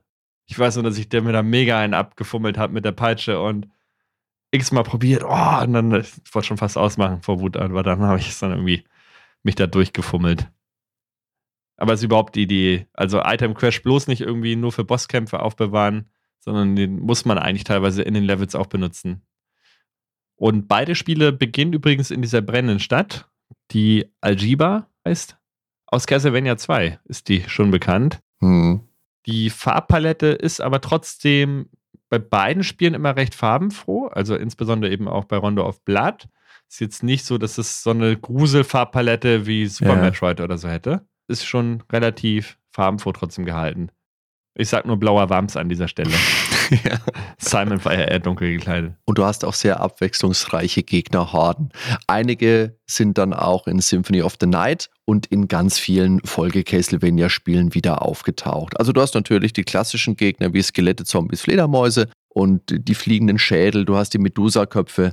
Oh, die Medusa-Köpfe. Aber du hast halt auch Gegner wie den Kung Fu, was ist es, ein Landstreicher?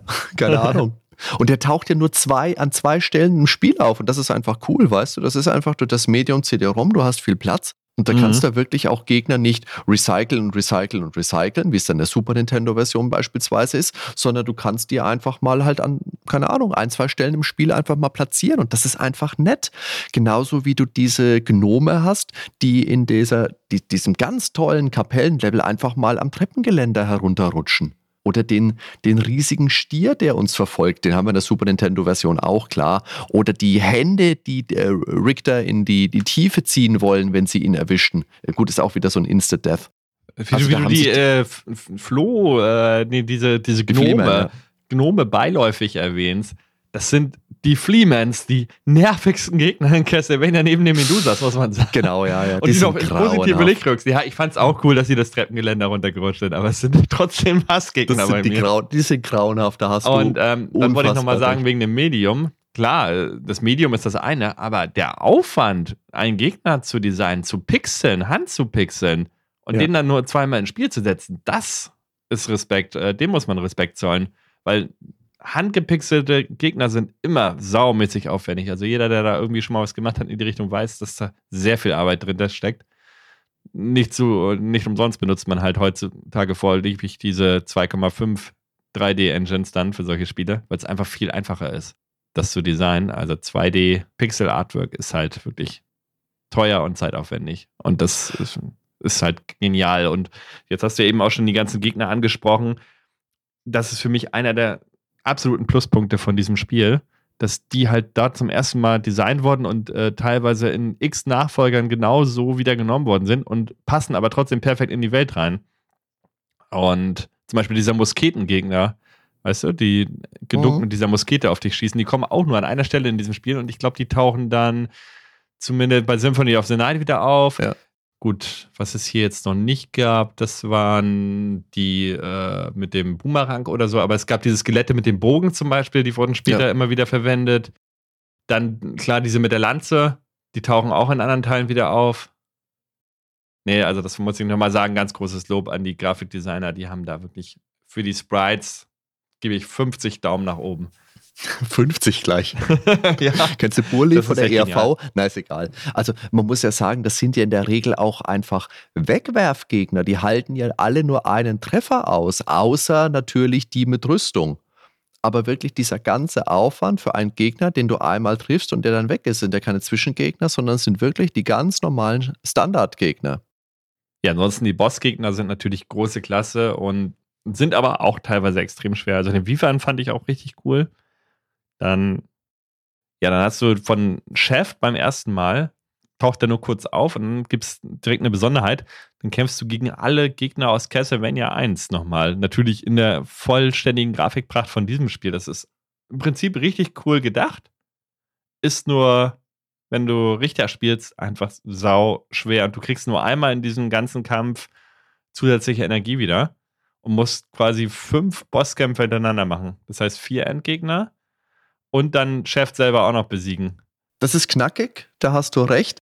Aber da, da, kann ich jetzt auch wieder nur aus meiner Erfahrung sprechen, als jemand, der Castlevania 1 wirklich bis zum Umfallen gespielt hat. Und an solche Leute will sich das, glaube ich, primär erstmal richten. Ich komme da sehr gut durch. Also ich okay. tue mir dann nicht wirklich schwer, aber ich kann es also wieder nachvollziehen. Ich hatte echt Probleme. Ich hatte vielleicht auch nicht das richtige Item. Also ich habe mit der Mumie Probleme jedes Mal, wenn sie da Die diese fies, ja. Sachen rum sich wirft. Frankenstein fand ich auch ziemlich fies, wenn er mit den Blitzen nach dir wirft. Medusa war, wenn man weiß, was man machen muss, relativ einfach und auch die Fledermaus ist nicht so schwer. Mega, ja, Fledermaus ist Peanuts. Aber das Problem ist ja halt, du hast einen Energiebalken und fünf Treffer im Prinzip ja. und du bist weg. Also ja.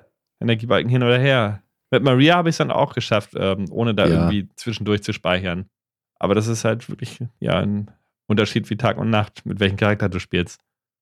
Vom selben Gegner-Chef gibt es halt nachher noch nochmal eine Variante. Da ruft er dann die alten Gegner aus diesem Spiel wieder aus. Genau, hast du zum Beispiel den Behemoth, den hatten wir jetzt noch gar nicht erwähnt. Das ist übrigens in beiden Spielen sehr cool. Es gibt eine Verfolgungssequenz, wo dich ein Behemoth jagt.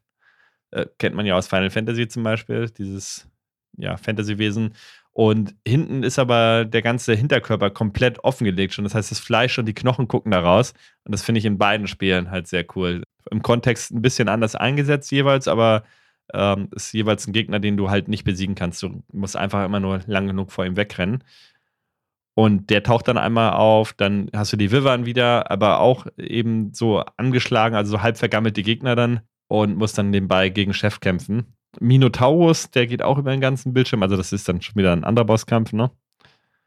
Der Tod, natürlich ganz klassisch wieder.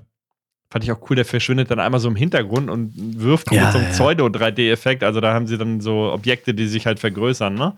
Hm. Das fand ich auch nett, auf jeden Fall. War jetzt kein Übereffekt oder so, aber unerwartet eher. Das ist übrigens der Bosskampf, wo man dann ins Wasser fallen kann beim Tod, wenn man zu weit links oder zu weit rechts ist. ja, und natürlich der klassische Kampf gegen Dracula. Der ist eigentlich wie in allen Castlevania-Spielen so ähnlich wieder mit den drei Feuerbällen oder diesen Energiekugeln oben und unten. Und danach musst du halt gegen so eine Dämonenform ja. kämpfen. Ja. Und die haben sie bei Dracula X aber massiv schwerer gemacht, dadurch, dass der Bildschirm dann nur noch aus mehreren Säulen besteht und Dracula auf diesen Säulen auftaucht. Und jedes Mal, wenn er dich falsch trifft, ähm, ja, hast du gleich einen Instant Death. Also das ist das mit ist, die, ja unfassbar blöd, kann man nur so sagen, ja. Also ich weiß nicht, wer sich das ausgedacht hat. Was übrigens auch in beiden Spielen vorkommt, ist dann so eine Final Attack nochmal. Das heißt, wenn du den Boss besiegt hast, dann haut er dir nochmal was entgegen. Ja, wir haben irgendwie recherchiert und es soll wohl eigentlich töten. Bei mir war es persönlich auch so. Ich hatte dann immer nur Energie verloren, aber ich war nicht tot. Nee, ich glaube auch, dass du da gar nicht sterben kannst. Also soll einen nur Angst machen, oder wie?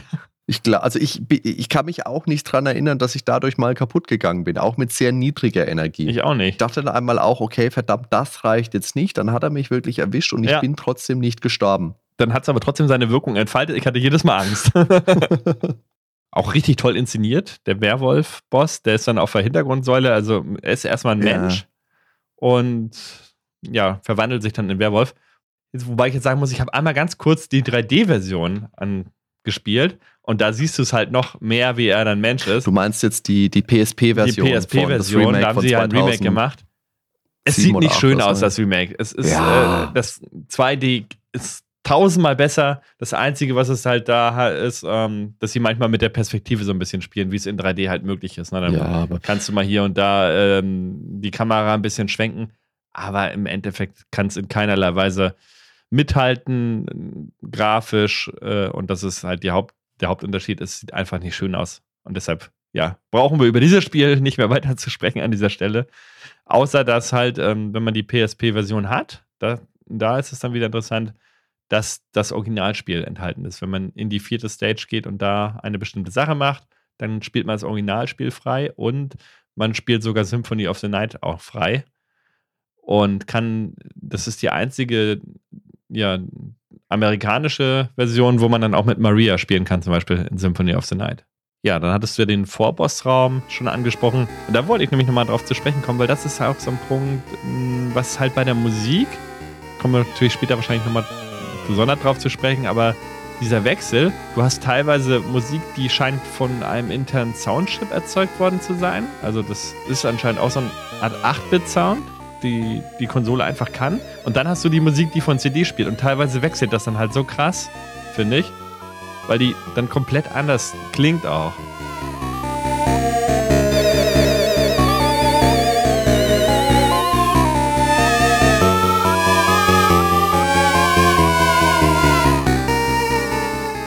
Die 8-Bit-Musik, die ist halt sehr im Vordergrund und dann wechselt es plötzlich auf diese CD-Musik, die mehr im Hintergrund spielt. Also es ist halt schon ein ziemlicher Stilbruch teilweise innerhalb des Spiels, finde ich. Aber ansonsten, diese Bossräume, da kann man halt gut aufstocken. Ähm, auch wenn man gestorben ist, hat man dann zumindest ein bisschen was für den Endgegner, aber meiner Meinung nach nicht genug. Erst ist dann natürlich die Frage, was macht denn Rondo of Blood so anders als andere Castlevania-Spiele? Und Offenkundig ist das natürlich die Sprachausgabe und die Anime-Videos. Und es hat auch ein ganz, ganz tolles, sehr, sehr düsteres Intro, in dem das Opferungs-, das Wiederbelebungsritual äh, gezeigt wird, mit dem Dracula wiederbelebt wird. Und das Interessante ist, und das haben wir jetzt auch noch gar nicht angesprochen, dieses Intro ist auch in der japanischen Originalversion mit einer deutschen Sprachausgabe. Und auch richtig guter Sprecher, also dieser Deutsche. Ich ja. Stimme klasse. Das ist ja ein äh, Journalist, der in, in Japan lebt, da kommen wir später auch noch dazu. Aber ganz, ganz toll. Wirklich spitze. Ja. In der guten alten Zeit lebten die Menschen noch ruhig und in Frieden. Niemand glaubte, dass es in Zukunft zu einer Bedrohung kommen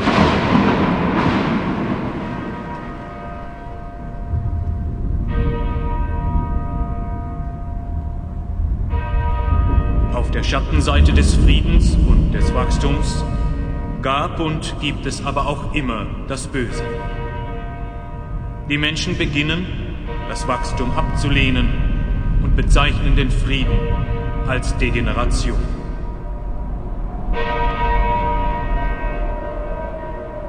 Wir haben uns hier versammelt, um die Mächte der Finsternis mit unserem verfluchten Blut zu rufen. Wir wollen, dass sie die Welt regieren. Wir erwarten lächelnd den Niedergang der Welt.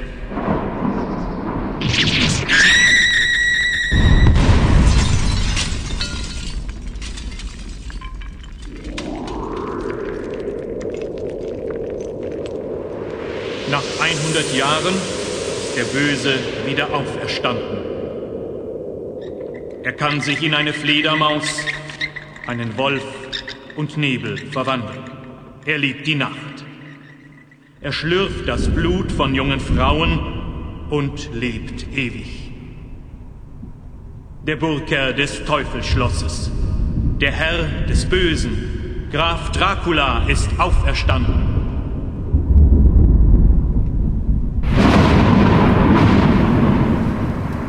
Es bricht auch mit einer Castlevania-Tradition, nämlich Rondo of Blood hat kein Zeitlimit mehr. Das hatten die alten Teile ja alle. Und du hast, und das haben wir jetzt 50 Mal gesagt und haben es trotzdem noch nicht wirklich ausgesprochen, du hast in Castlevania Rondo of Blood wirklich zwei Charaktere, mit denen du dieses Spiel spielen kannst. Nämlich Richter und Maria ist aber auch freischaltbar und sie macht das Spiel einfach deutlich einfacher. Sie hält zwar weniger aus, kann aber dafür beispielsweise diesen Doppelsprung machen, der das Spiel dann, und das mag man jetzt negativ sehen, fast auch schon zu leicht macht. Fast. Weil mit äh, Richter ist es schon teils sehr, sehr knackig, aber das sind Castlevania-Spiele ja immer oft an der Grenze zum Nervigen, also wie gesagt, zurückgeworfen werden. Und das geht eben auf die NES-Wurzeln zurück. Aber es macht für mich auf der anderen Seite auch wieder einen großen Teil der Spielerfahrung aus. Es motiviert mich auch. Sehe ich komplett anders. also mich motiviert es. Manchmal mache ich da schon auch einen Rage-Quit, also dass ich dann wutschnaubend durchs Haus äh, gestapft bin und kurz geschmollt habe, aber dann habe ich trotzdem auch wieder weitergespielt. Also das, das beißt sich natürlich mit der Spielerfahrung, die du hast, wenn du plötzlich so einen blonden Rauschegoldengel spielst, der durch das äh, Gruselschloss turnt. Aber vielleicht war gerade das auch der Humor der Programmierer, um es dem Spieler wirklich unter die Nase zu reiben, dass man den vereinfachten Weg genommen hat. Und ich habe das angenommen. Also ich habe das schon auch regelmäßig mit Maria gespielt. Die hat auch eher diese tierbasierten Attacken, also mit ähm, Singvogel, mit Kätzchen, mit Drache. Das ist alles effektiv, aber es ist eben mehr auf super putzig gemacht. Mhm. Aber gerade Maria scheint ja unglaublich beliebt zu sein. Also ich glaube, bei den Fans kam das super gut an, weil da haben sich ja alle aufgeregt, dass sie halt bei Dracula X oder Vampire's Kiss, wie es ja auch heißt, eben nicht spielbar ist. Das war einer der ganz großen Kritikpunkte bei der Super Nintendo-Variante ja. dann. Ich glaube, äh, das Spiel wäre nicht so schlecht davon gekommen, wenn man wieder die Auswahl hätte, irgendwie Maria frei zu spielen und sie dann eben auch zu spielen. Das war ja einer der mindestens drei größten Kritikpunkte, warum das Spiel dann eben auch so schlecht davon kam. Du sagst, es motiviert dich. Bei mir ist es halt genau das Gegenteil. Und für mich macht Castlevania halt erst ab dem Zeitpunkt, äh, kann ich die Reihe erst wirklich als Fan bezeichnen, wo sie dann halt mit äh, Symphony of the Night diesen anderen Weg gegangen sind. Da würde ich jeden einzelnen Teil liebe ich danach. Also es gibt keine Ausnahme. Selbst Harmony of Dissonance mit seiner schrägen Musik würde ich immer noch äh, jedem anderen klassischen Castlevania vorziehen. Also da bin ich irgendwie erst richtig warm geworden mit der Reihe. Vorher immer so, ja, fand ich immer geil, die Musik und so, aber war mir persönlich immer zu hardcore dann eben wegen diesen zurückgeworfen. Das ist für mich so ein Ausschlusskriterium schon für ein Spiel, was es in meine Top-Liste passen würde, äh, schaffen würde aber Musik, Sound, alles äh, haben. Also da gibt es gar nichts dran zu rütteln. Mit dem Einführungslevel übrigens fand ich jetzt äh, so ganz cool. Du hast erstmal so ein schnelles Scrolling, dann wird es langsam langsamer und so eine Kutsche kommt ins Bild. Also du hast einen Wald, du hast Regen und Richter ist da halt auf der Kutsche und dann kommt der Tod an. Aber dieser Kampf gegen den, das finde ich irgendwie so komisch, weil er bewegt sich noch unbehäbiger als sonst. Er bewegt sich ja sonst schon wie ein Kartoffelsack, aber dadurch, dass du halt noch diese Gegenwind auf der Kutsche hast, das als erste Spielerfahrung zu nehmen, das finde ich schon. Ich würde erstmal denken, ist das Spiel jetzt verbuggt, warum kann ich mich nicht bewegen, so ungefähr? Und dann haust du dreimal drauf und dann haut er auch schon wieder ab. Also, insgesamt hat das bei mir einen zweischneidigen Eindruck hinterlassen. Grafisch und so cool, aber spielerisch fängt das Spiel für mich dann erst richtig an, wenn man in dem äh, ersten Level ist. Fand ich jetzt nicht so gelungen. Also da hätte ich vielleicht mir spielerisch was anderes gewünscht, aber ist wie es ist. Also von der Stimmung her ist es super. Auch wenn da keine Musik kommt. Ja, ich glaube, das, das macht das gerade aus, dass du nur diesen Regen hörst und äh, die Soundeffekte und so. Das, das macht noch eine besondere Stimmung wieder sogar aus, finde ich. Ja, das sehe ich auch so. Eine weitere Besonderheit ist, dass du in Castlevania Rondo of Blood zwar auch Gold einsammeln kannst, also diese klassischen Goldsäcke, die bringen aber nicht nur Punkte, sondern du bekommst dafür wirklich auch Währung. Und diese Währung kannst du im Spielmenü einsetzen, um dir Guide-Videos, also so Boss-Taktik-Videos freizuschalten. Wie cool ist das denn? Das ist echt cool. Hätte ich mal machen sollen. das hätte mir die eine oder andere Frust vielleicht erspart.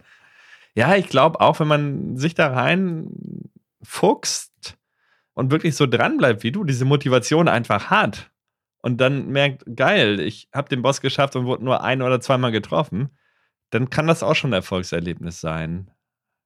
Aber diese unfaire Rückstoßmechanik, ich kann es nicht oft genug sagen. Ich glaube, man muss das einfach annehmen. Also ich verstehe schon, dass das Spiel halt in den Top-Listen ist, aber ich würde es trotzdem abstrafen mit Punkteabzug. Aber wie gesagt, Maria, mein Ass im Ärmel, gibt locker wieder zwei Punkte oben drauf. Also deshalb mit Maria habe ich echt meinen Spaß mit dem Spiel, muss ich sagen. Aber jetzt hast du ja eben das Gold angesprochen. Und jetzt habe ich eine wunderschöne Überleitung, Hardy. Oh Gott, ich bin gespannt. Nicht Gold, sondern Geld hilft uns bei den Nerdwelten übrigens auch sehr, sehr weiter. Meine Güte, ist das subtil, Benjamin. Das ist ja unfassbar. Was für eine Überleitung, ne? Nee, an dieser Stelle nochmal ein bisschen Werbung für unser Patreon-Programm, was wir am Laufen haben. Steady, PayPal. Also ihr könnt unsere Ausgaben unterstützen. Ihr wisst, wir stellen unseren gesamten Output völlig kostenlos zur Verfügung aber stecken da eben auch sehr viel Arbeit, Mühe rein. Also gerade Hardy, mit den, der den Großteil der Recherchen macht, eben dann die Serverkosten, was wir haben. Und was eben auch sehr viel drin steckt, ist vor allem neben der Mühe Liebe. Sehr viel Liebe in dem Projekt. Und ja, wie gesagt, wenn uns jemand von euch was Gutes tun will, wir nehmen das sehr, sehr, sehr dankend an und freuen uns riesig einfach nur über jede noch so kleine Spende. Also ich sehe die 2 und 3 Cent Beträge schon eintrudeln bei PayPal. Ich möchte jetzt auch geschickt überleiten, das speichern wir dann wirklich tief in unserem Herzen. Dafür ein dickes Dankeschön. Und speichern ist auch ein gutes Stichwort. Sehr gute Überleitung, ja. Weil Rondo of Blood speichert wirklich den Spielfortschritt und beendete Level werden quasi freigeschaltet und dann im Menü als Startpunkt ähm, ausgegeben. Da kann man dann auch auswählen, ob man lieber mit Richter oder mit Maria spielen will, wenn man sie freigeschaltet hat. Das ist einfach nett. Und dazu werden auch die bereits geretteten Damen angezeigt und die, die, die sitzen da oder stehen da halt einfach unten rum. Das ist ein Menü, das mir generell Spaß macht und das dir wirklich bildlich schön deinen Progress aufzeigt. Da hast du wirklich ein Gefühl von, ach, äh, schau mal, die habe ich ja auch schon alle befreit. Du hast dann oben auch noch eine Prozentanzeige stehen, die dir sagt, so viele Prozent des Spiels hast du durchgespielt. Und ganz toll, Du hast da auch ein Soundmenü. Wie gut ist das denn? Ich liebe sowas ja, dass ich mir wirklich im Spiel die Spielmusik anhören kann. Ich meine, gut, heute gehst du auf YouTube oder sonst wo hin und gibst es ein, ja. Aber damals, Ben. Da war damals, das der was, Shit, ganz klar. Und vor allem, da, Ben, wir hatten, wir hatten doch nichts. Wir hatten nichts. Nee. Das fand auf dem Gameboy Turtle 2. Was meinst du, wie oft ich da im Soundmenü Oh unterwegs war? Ja, es war auch Konami. Soundteil. Ja, stimmt. Das, das war wieder Konami. Aber jetzt hast du ja gerade nochmal das Menü angesprochen. Da fiel mir ein, darüber haben wir noch gar nicht gesprochen. Wenn man das Spiel startet, diese geile Kirchenmusik. Kirche. Du weißt schon. Requiem heißt der, ja.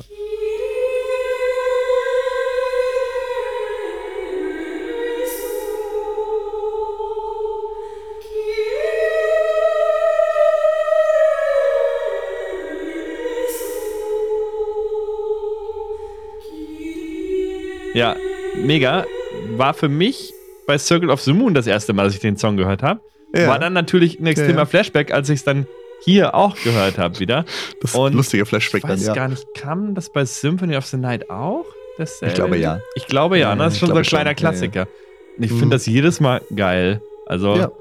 und Das ist hier, fast wie diese Zelda-Melodie am Anfang, wenn du deinen Namen eingibst. ja, und hier ist es halt das erste Mal gewesen, dass Ja. ich es verwendet wurde und deshalb auch nochmal wieder ein Pluspunkt. Das Spiel, lang, äh, Spiel sammelt langsam Pluspunkte bei mir, du merkst das, ne? Wow, siehst du mal. Es geht immer höher und trotzdem geht es wieder abwärts. Nein, es ist kein schlechtes Spiel, das kann man nicht sagen. Absolut nicht. Es hat mich nur ziemlich gefrustet. Mitrichter. das streue ich jetzt immer wieder ein. Das den ganzen Podcast über geht das so. Ja, wo wir gerade eben sowieso beim Soundeffekt sind, können wir nochmal auf den Sprecher zurückkommen. Du hattest ja schon gesagt, das ist ein deutscher Journalist, der in Japan lebt. Und das ist Hans Günther Kraut. Die Musik ist von CD und das hört man halt. Ähm, es ist anders.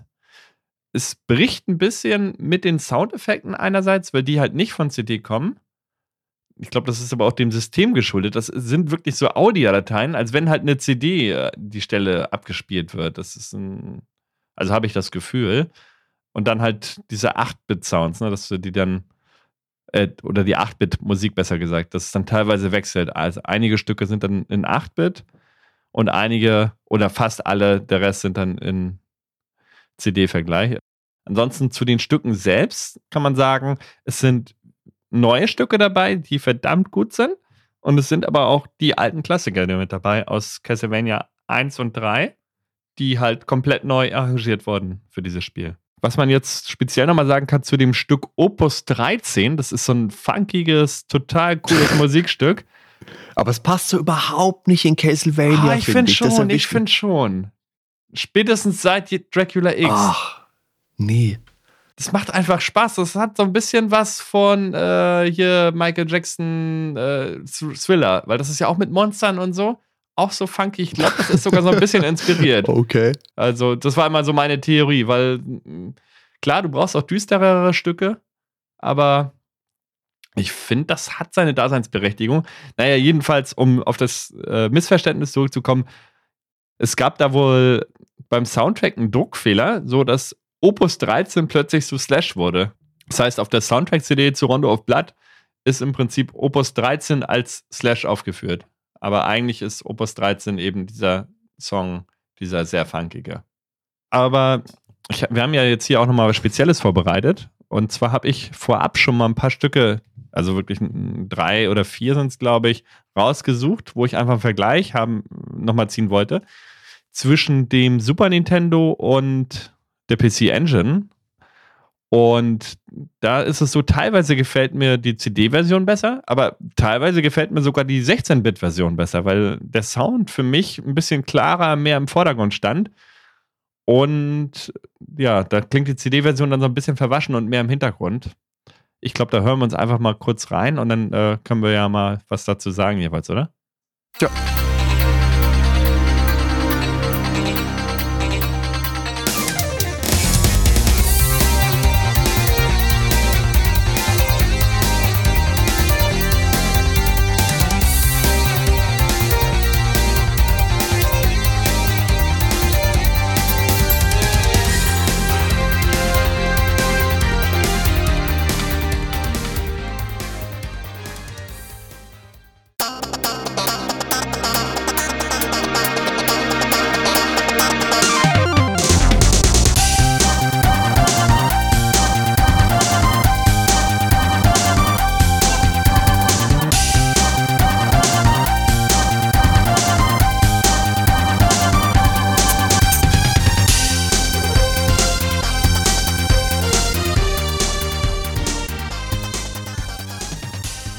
Genau, das erste Stück, das war jetzt das Richter-Theme und da finde ich tatsächlich die Super Nintendo-Version einen Tick cooler noch, auch wenn die andere natürlich ja sehr professionell klingt. Aber beim Super Nintendo finde ich gerade diesen Funk-Bass, der sehr funkig arrangiert ist, der, den hört man auch halt total die Bassspur. Du kannst jeden einzelnen Ton genau erkennen. Und ich finde das halt klarer und kräftiger. Also es äh, haut noch mehr rein. Ich finde es generell schwierig, da zu sagen, was mir besser gefällt. Hm. Ich meine, generell Super Nintendo klingt einfach richtig, richtig toll. Und ich glaube, im Spiel selber gefällt mir dieser konsoligere Klang besser als dieser klarere von CD. Aber jetzt wirklich so ohne das Spiel gefällt mir die CD-Version besser. Also ich bin da auch hin und her gerissen. Das wechselt bei mir bestimmt auch nach Tagesform. Opus 13 würde ich sagen, ist klar die besser arrangiertere, also die CD-Version, die, die mir besser gefällt. Mhm. Puh, aber bei den anderen würde ich es tagesformabhängig machen. Wirklich. Ja, aber es ist, Sehr, ist ein gutes schwer. Argument, wie du sagst. Äh, Erlebe ich es live in der Spielsituation oder höre ich mir einen Soundtrack im Auto an und drehe dann Mhm. vielleicht die Musik noch viel lauter, als sie im Spiel abgemischt ist? Weil teilweise hatte ich auch das Gefühl, die Soundeffekte waren dann sehr laut und die CD-Musik ein bisschen leiser, sodass die Musik gar nicht mehr im Vordergrund stand. Wenn man Mhm. quasi einen Kompressor über die Musik gelegt hätte noch und mit den Soundeffekten, das, das ist jetzt nur Rumspielerei, dann hätte mir die Musik vielleicht teilweise dann auch äh, ja, besser gefallen. Mm, aber es gibt ein Stück, wo ich definitiv die äh, CD-Version vorziehe. Und das ist ganz klar Vampire Killer.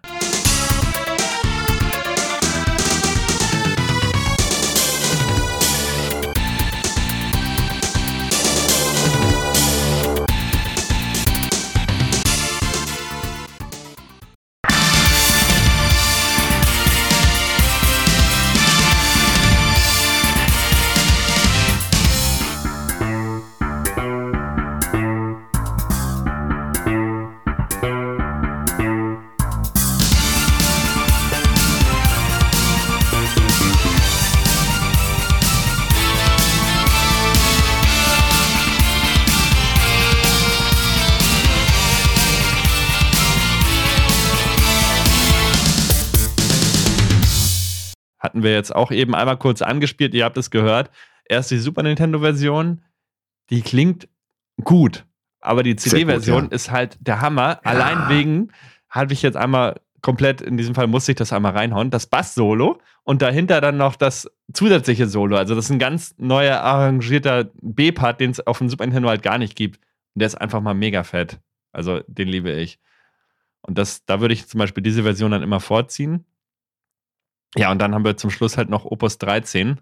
Spielen wir auch jetzt einmal ganz kurz an.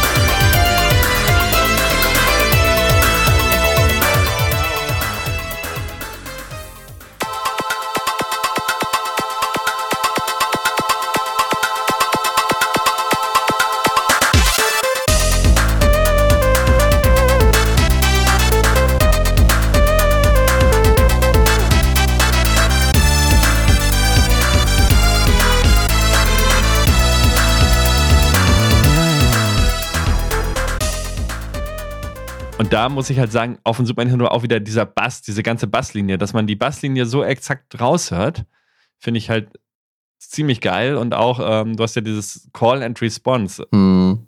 mh, die Melodie. Und da sagt diese eine Melodie ist und dann kommt die Antwort. Als wenn halt ein Gespräch geführt wird. Ach nee, und dann kommt noch eine dritte Stimme. Und diese dritte, die ist halt sehr im Hintergrund bei der CD-Version. Also schon fast dann gar nicht mehr hörbar. Wenn man das Lied gut kennt, man nimmt es schon wahr und so, aber es ist halt sehr dezent. Und ähm, auf dem Super Nintendo habe ich halt mehr das Gefühl, dass da wirklich ein, di musikalischer Dialog so stattfindet. Aber trotzdem finde ich die CD-Version immer noch gut. Die haben beide ihre Daseinsberechtigung. Ich glaube, das würde ich jetzt einfach Ja. so. Kann man ja auch einfach so, So im Raum sagen. stehen lassen und äh, Ja. ja. jetzt haben die Hörer Aber mal reingehört. Vielleicht aus, aus damaliger Sicht war das halt einfach eine Wucht in Tüten, muss man ja auch dazu sagen. Ja, natürlich. Und du musst so- ja überlegen, wir kommen Ja. vom NES. Wir kommen von 8-Bit.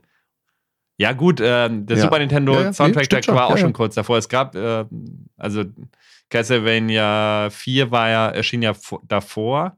Ja, ja, war 91, ja. Ja, okay, aber Nee, aber du hast schon recht. Die, die Technik generell, die Technik ist ja die, die PC-Engine von 1988. Mit dann ja, der Peripherie richtig. Also auf einer Stimmt schon, ja, ja. 88er Konsole und dann so ein Sound, das war halt auch Ja. nur durch diese CD-Technik möglich. Dann lass uns von der Musik jetzt aber mal voranschreiten. Ein weiteres Element, was wir jetzt schon angesprochen haben, ist natürlich, man rettet Mädels in diesem Spiel, die sind eingesperrt und dafür braucht man bisweilen auch einen Schlüssel, allerdings beileibe nicht immer. Manchmal sind die Mädels auch einfach versteckt, zum Beispiel hinter einer Tür, die sich erst öffnet, wenn ich mehrmals auf ein Zahnrad geschlagen habe. Der Schlüssel belegt einen Sekundärwaffenplatz. Ne? In der Regel, zumindest in Rondo of Blood, aber nur kurzzeitig, weil ich den Schlüssel relativ zeitnah einsetzen kann. Das ist wichtig und das merken wir uns nochmal, wenn wir dann später zur Super Nintendo-Version kommen. Seufz. ich weiß genau, was du meinst. Und ansonsten ist es, wie gesagt, sehr, sehr gutes, schönes Leveldesign. Viele tolle Designs. In einem Level zeigen die Statuen, das ist auch ganz toll, in einem Level zeigen die Statuen im Hintergrund mit dem Finger an, welchen Weg man nehmen soll und in welchen Abgrund man springen soll. Das ist in diesem äh, Level nah, ähm, nach dem mit Chef als Endgegner, wo es dieses, diese Pendel gibt. Also das ist auch was, wenn du das weißt, ist das so unglaublich cool, weil ich glaube, am Anfang, da habe ich jahrelang nicht drauf geachtet, gefühlt. Danke für den Hinweis. Wir hätten vor dem Podcast mal miteinander sprechen sollen. wir sprechen ja immer nur bei den Aufnahmen miteinander, liebe Zuhörer. Ja, natürlich. Das ganze Geheimnis. Das hätten wir ja sonst auch nicht aus. Das, bei uns ist genauso mit den Beatles am Ende. Wir sind einfach total zerstritten und reden eigentlich nur noch über Anwälte miteinander. Ja, oder über Dan. Dan ist unser Anwalt. Dan ist der Anwalt, der wollte ganz schlimm hast du vorhin schon angesprochen, ist vor einem Bosskampf, vor Camilla, läufst du durch einen Raum, der ist voller grünem Nebel in Anführungszeichen. Diesen grünen Nebel erkennst du aber nur, wenn du die PlayStation Portable Version spielst, mhm. also diese 2,5D Version. Habe ich tatsächlich sogar bis dahin gespielt noch. Die PC Engine Version denkst dir, du spielst vom Greenscreen. Ich habe am Anfang gedacht, jetzt ist das Spiel abgestürzt. ich habe gedacht, das ist ein Bug oder ein Fehler, das kann ja nicht sein, habe ich mir gedacht. Plötzlich der Hintergrund wirklich so ein Neon ist es nicht, aber ganz schlimm einfarbig grün. Ist ja nicht euer Ernst, oder? Jetzt stell dir mal vor, da wären so eine coolen Nebelschwaden gewesen, wie bei Super Metroid in diesem Vorbossraum weißt ja wahrscheinlich, welchen Raum ich meine. Das wäre ja. halt richtig ja, cool ja, gewesen, Gut, dass man da irgendwie Nebel wahrnimmt. Ich wäre da nie drauf gekommen, dass das grüner Nebel sein soll. Das einfach aussieht wie ein Greenscreen. Genau. Im, Im reinen Spiel kommst du da auch nicht drauf. Und da verstehe ich aber auch nicht, weißt du? Die haben das Spiel ja, die hatten ja Playtester, dass da jemand nicht gesagt hat, Leute, das können wir ja nicht machen, schaut ja scheiße aus. Und da kann man vielleicht noch sagen, der Bosskampf, der danach kommt, der ist gegen Camilla. Und Camilla ist natürlich ein Vampir aus der Novelle von Joseph Sheridan Le Fanu. Oder Le Fanu. Also äh, tut mir leid, Leute, wenn ich den jetzt falsch ausgesprochen habe, aber der hat auch einen schwierigen Namen. Und die, diese Novelle ist von 1871. Bram Stokers Dracula ist von 1897. Oh, interessant zu wissen. Also unterm Strich möchte ich auf jeden Fall sagen, dass Rondo of Blood eines der ganz wenigen Spiele ist, die mich auch mal motiviert haben, zu 100 Prozent durchzuspielen. Und zwar aus den Gründen, weil es A verhältnismäßig überschaubar ist und weil es sich B auch einfach sinnvoll, einfach stimmig anfühlt. Das ist kein, äh, keine Ahnung, suche 143 Comicseiten in der Spielwelt oder haue 45 goldene Regenwürmer je zweimal mit dem hölzernen Kochlöffel, aber bitte nur nachts zwischen 2 und 3 Uhr, wenn es nieselt.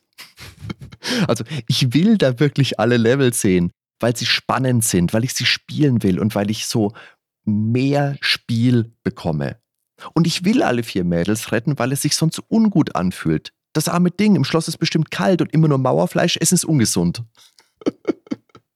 Zu Dracula X kann man höchstens dann nochmal sagen zum Vergleich, natürlich musste man da Abstriche machen, weil es ja eben nicht die CD-ROM als Medium hatte, sondern die Cartridge, ganz klar. Ja. Ich finde, da haben sie echt eine Menge raufgehauen. Gerade diese Anime-Bilder, ähm, die hätte man halt schlecht konvertieren können, weil sowas frisst immer enorm viel Speicherplatz, wenn das keine repetitiven Grafiken sind, wenn du keine Titles benutzen kannst. Und solche großflächigen Anime-Bilder, die sprechen, äh, fressen halt enorm viel Speicherplatz. Und die Musik haben sie echt gut umgesetzt, finde ich, hatten wir schon mal eben verglichen. Ein bisschen weniger Vielfalt bei den Gegnern. Schade, dass diese bildschirmgroße Golem nicht drin ist, weil den kann ich nochmal sagen, den fand ich richtig cool. In der 3D-Version fand ich den übrigens mega hässlich und habe ich mich schon aufgeregt, dass er zweimal direkt hintereinander kam. Da dachte ich, oh, wie kreativ, nochmal derselbe Gegner. Aber in der 2D-Version hat es mich komischerweise überhaupt nicht gestört, weil ich ihn einfach so beeindruckend fand und cool. So viel kann dann die Grafik schon ausmachen. Was es aber dagegen ganz toll macht, finde ich, ist, dass wenn du Annette nicht rettest, also die, die ist natürlich auch versteckt und die kann man übersehen und übergehst es dann einfach. Und wenn du Rondo of Blood durchspielst, ohne sie zu retten, dann hast du einfach nicht das optimale Ende. Dann fehlt halt am Ende der Bildschirm, wo man die Gesichter zusammenzieht, irgendwie sowas, keine Ahnung. Aber wenn du sie hier in der Super Nintendo-Version nicht rettest, dann bekommst du sie als Bossgegner, weil dann wird sie im Clock Tower vom Totenschädel besetzt und wird dann zum Boss Camilla. Und dann kämpfst du eben gegen Camilla statt gegen den Tod. Und das muss ich jetzt dazu sagen, ist ein unglaublich tolles Spielelement, weil es nochmal eine größere, äh, eine größere Wichtigkeit der, der, der Rettung von, von Annette zukommen lässt. Und das ist ein Spielelement, das ich nie mitbekommen habe in meinem Leben. Weißt du was? Ich habe das so oft gespielt, ich bin an die Stelle gekommen und da liegt Annette wirklich vor dem, vor dem großen, vor der großen Turmuhr und von oben kommt der Totenschädel. Und ich mhm. dachte, ha, sieh mal da, da liegt eine Frau. Oh, jetzt wird sie vom Totenschädel besetzt. Oh je, naja, mache ich sie mal kaputt. Ich habe nicht gerafft, dass das die Annette sein will. Meine Güte. ja, ich habe sie bei meinem Walkthrough eben befreit. Deshalb kam ich gar nicht zu dieser Sequenz. Schade, schade, schade. So kann es Ja, gehen. aber ich, ich weiß nicht, ob du das, also wie gesagt, ich habe es nicht gerafft. Ich habe da echt lange für gebraucht. Und was ja auch nett ist, ich sage jetzt die ganze Zeit Annette, sprichst du ja Französisch aus. Annette sage ich jetzt die, die letzten Male mit Absicht, weil in der Super Nintendo-Version fehlt ja das, das E am, Schloss, äh, am Schluss. Da heißt es ja wirklich Annette. Das mag auch wieder am begrenzten Speicherplatz der Cartridge liegen. naja. So, jetzt aber, Ben, jetzt der Schlüssel. Ich habe es vorhin ja angeschnitten. Für manche Mädels brauchst du einen Schlüssel, um sie zu retten. So, und in der Super Nintendo-Version findest du diesen Schlüssel genau einmal. Mhm. Und du musst diesen Schlüssel wirklich verdammt lange behalten. Ja, so lang war es jetzt auch nicht, aber ich weiß, doch, was du meinst. Doch, ich habe sie eine befreit. Lange. Und dann habe ich ähm, die Wahl gehabt, den Schlüssel eben auszutauschen gegen ein besseres Item, weil ich habe mich ja schon gewundert, warum ich habe es jetzt befreit, ich habe den Schlüssel immer noch im Inventar. Und dann habe ich mich ja schon gewundert, habe da erstmal einmal ja, abgespeichert und bin dann weitergegangen, habe gesehen, ah, okay, hätte ich den Schlüssel mal doch behalten. Und dann, ja, ja. habe ich nochmal geladen und habe dann gemerkt, ja, für die zweite Tür, ähm, ja, öffnet sich dann Zugang in ein komplett neues Level. Also da war dann auch keine yeah. Gefängnistür dahinter, sondern dann kam wahrscheinlich eine alternative Route. So habe ich es ja zumindest interpretiert. Also pass auf. Also es ist so, im dritten Level ist der Schlüssel versteckt. Vorher muss man über sehr, sehr viele Säulen springen und darf dabei nicht abstürzen, Richtig. weil wenn du abstürzt, dann wirst du in diesem Fall mit einem Geheimlevel bestraft. Ja, bestraft, weil dann kannst du beide Mädels nicht mehr retten. Und du musst jetzt also diesen Schlüssel, der ja, das, wir erinnern uns, meinen Sekundärwaffenplatz belegt, den musst du zum einen behalten und dann im echten Level Nummer 4 zwei Türen damit öffnen. Und die zweite ist fast am Ende. Das ist eine echte Qual. Und diese zweite Tür, die führt dann eben in den alternativen fünften Level. Und auch da musst du immer wieder aufpassen, dass du nicht versehentlich eine andere Waffe einsammelst und, keine Ahnung, der, der Schlüssel dann irgendwie abstürzt. Das ist so, wenn du eine neue Sekundärwaffe einsammelst, während du eine hast, dann schmeißt Richter die hinter sich. Und wenn jetzt ein Abgrund wäre, dann würde sie zum Beispiel runterfallen. Das ist einfach eine echte Qual. Und wenn du dann an der passenden Stelle bist, dann ist so eine kleine Wasserfontäne, so eine Wasserquelle, die fällt schon ein bisschen ins Auge, die musst du kaputt schlagen und dann kannst du einen Teil des Levels hinabsteigen, der vorher geflutet war und dann kannst du endlich Annette retten. Und das ist einfach maximal übertrieben, weil das keinen Ich bin so toll, ich habe es geschafft Moment kreiert, sondern das macht einfach keinen Spaß und du bist einfach froh, dass du es hinter dir hast. Ah, okay, dann habe ich es doch nicht geschafft. Dann hatte ich doch das mit der Frau, weil ich habe Annette dann nicht gerettet.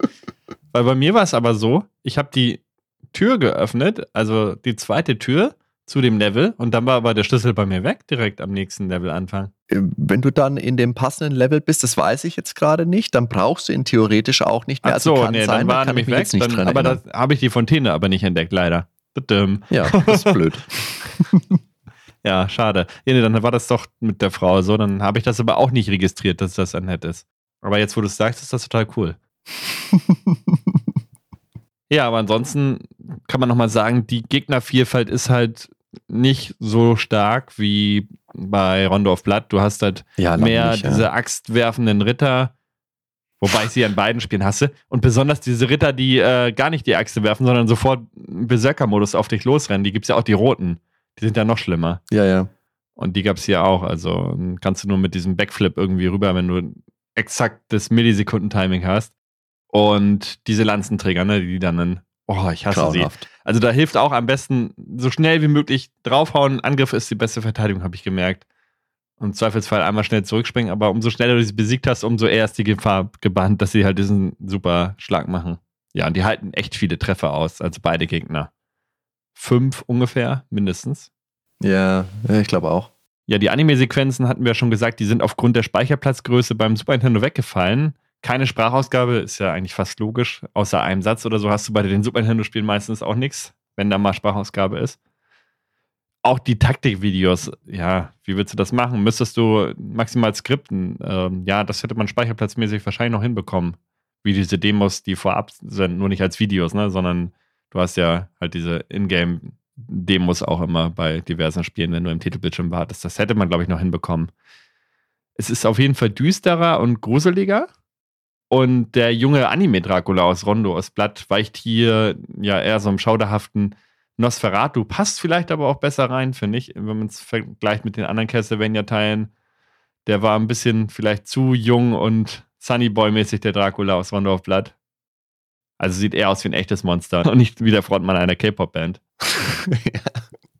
Also ich fand das auch immer ganz ordentlich, aber es bietet natürlich deutlich weniger als Rondo of Blood. Schlecht, finde ich, ist es trotzdem nicht. In meinem Ranking der klassischen Castlevanias mh, hm, ist es wahrscheinlich eher auf einem der hinteren Plätze. Ich glaube, die zwei Gameboy-Spiele, die würde ich noch dahinter einsetzen, aber viel weiter vorne ist es nicht. Der große Unterschied natürlich, gerade wenn man es mit Super Castlevania 4 vergleicht, was das reine Gameplay angeht, die Peitsche schlägt eben nur in gerader Linie. Und in Super Castlevania 4 konntest du halt auch ähm, schräg nach oben und nach unten vor allem schlagen und besonders cool, du konntest die Peitsche auch einmal, wie hast du es gesagt, 360 Grad, also du konntest sie einfach mhm. baumeln lassen und dann so hin und her zuckeln. Da hat sie weniger Schaden gemacht, aber du hast sie frei bewegen können. Und du konntest auch damit über Abgründe schwingen an bestimmten Halterungen. Das hatte so aufwendige Mode 7 Level mit drin, zum Beispiel drehende Level und die, die Brücke ganz am Anfang hat sich recht cool bewegt. Also ja, Natürlich hat auch ähm, Dracula X, also Vampire's Kiss, hat auch viel auf der Habenseite, hat eine tolle Musik, die Grafik im ersten Level ist super. Du hast wirklich eine Motivation, um Annette zu retten, damit sie selbst nicht zum Monster wird. Aber meiner Meinung nach ist das größte Problem, das Vampire's Kiss hat. Die Leute wollten einfach gar kein deutlich anderes Spiel. Sie wollten einen möglichst originalgetreuen Port. Und überall hast du damals gelesen oder liest du auch heute noch, dass Rondo of Blood das beste, zumindest klassische Castlevania ist. Und dann kommt dann noch was, da freust du dich drauf. Endlich kannst du das auch auf deinem Super Nintendo spielen. Aber dann ist es eben doch was ganz anderes und da waren die Leute einfach äh, zu Recht auch enttäuscht. Und diese Enttäuschung wurde aber eben auch noch durch das Super Nintendo US-Cover von Dracula X gefördert. Das, das ist nämlich einfach genau das gleiche wie bei Rondo of Blood. Und da findet einfach ganz offenkundig eine Täuschung statt, denn in Europa und in Japan hat man dem Spiel einen anderen Namen gegeben und auch ein ganz anderes Cover mit einem ganz anderen Zeichenstil das Witzige an der Super Nintendo, was heißt witzig, das Traurige an der Super Nintendo-Version ist, im, in der amerikanischen Version, wenn du die Packung nimmst auf der Rückseite, da ist eben auch dieser Anime-Dracula drauf, der im Spiel ja gar nicht vorkommt. Und das ist ja einfach keine Ahnung, da fühle ich mich doch auch verarscht irgendwo als Käufer. Wenn du da irgendwo Bilder gesehen hast mit diesem Dracula, das ist ja auch ein Bild aus der Zwischensequenz, was da drauf ist, das ist schwierig.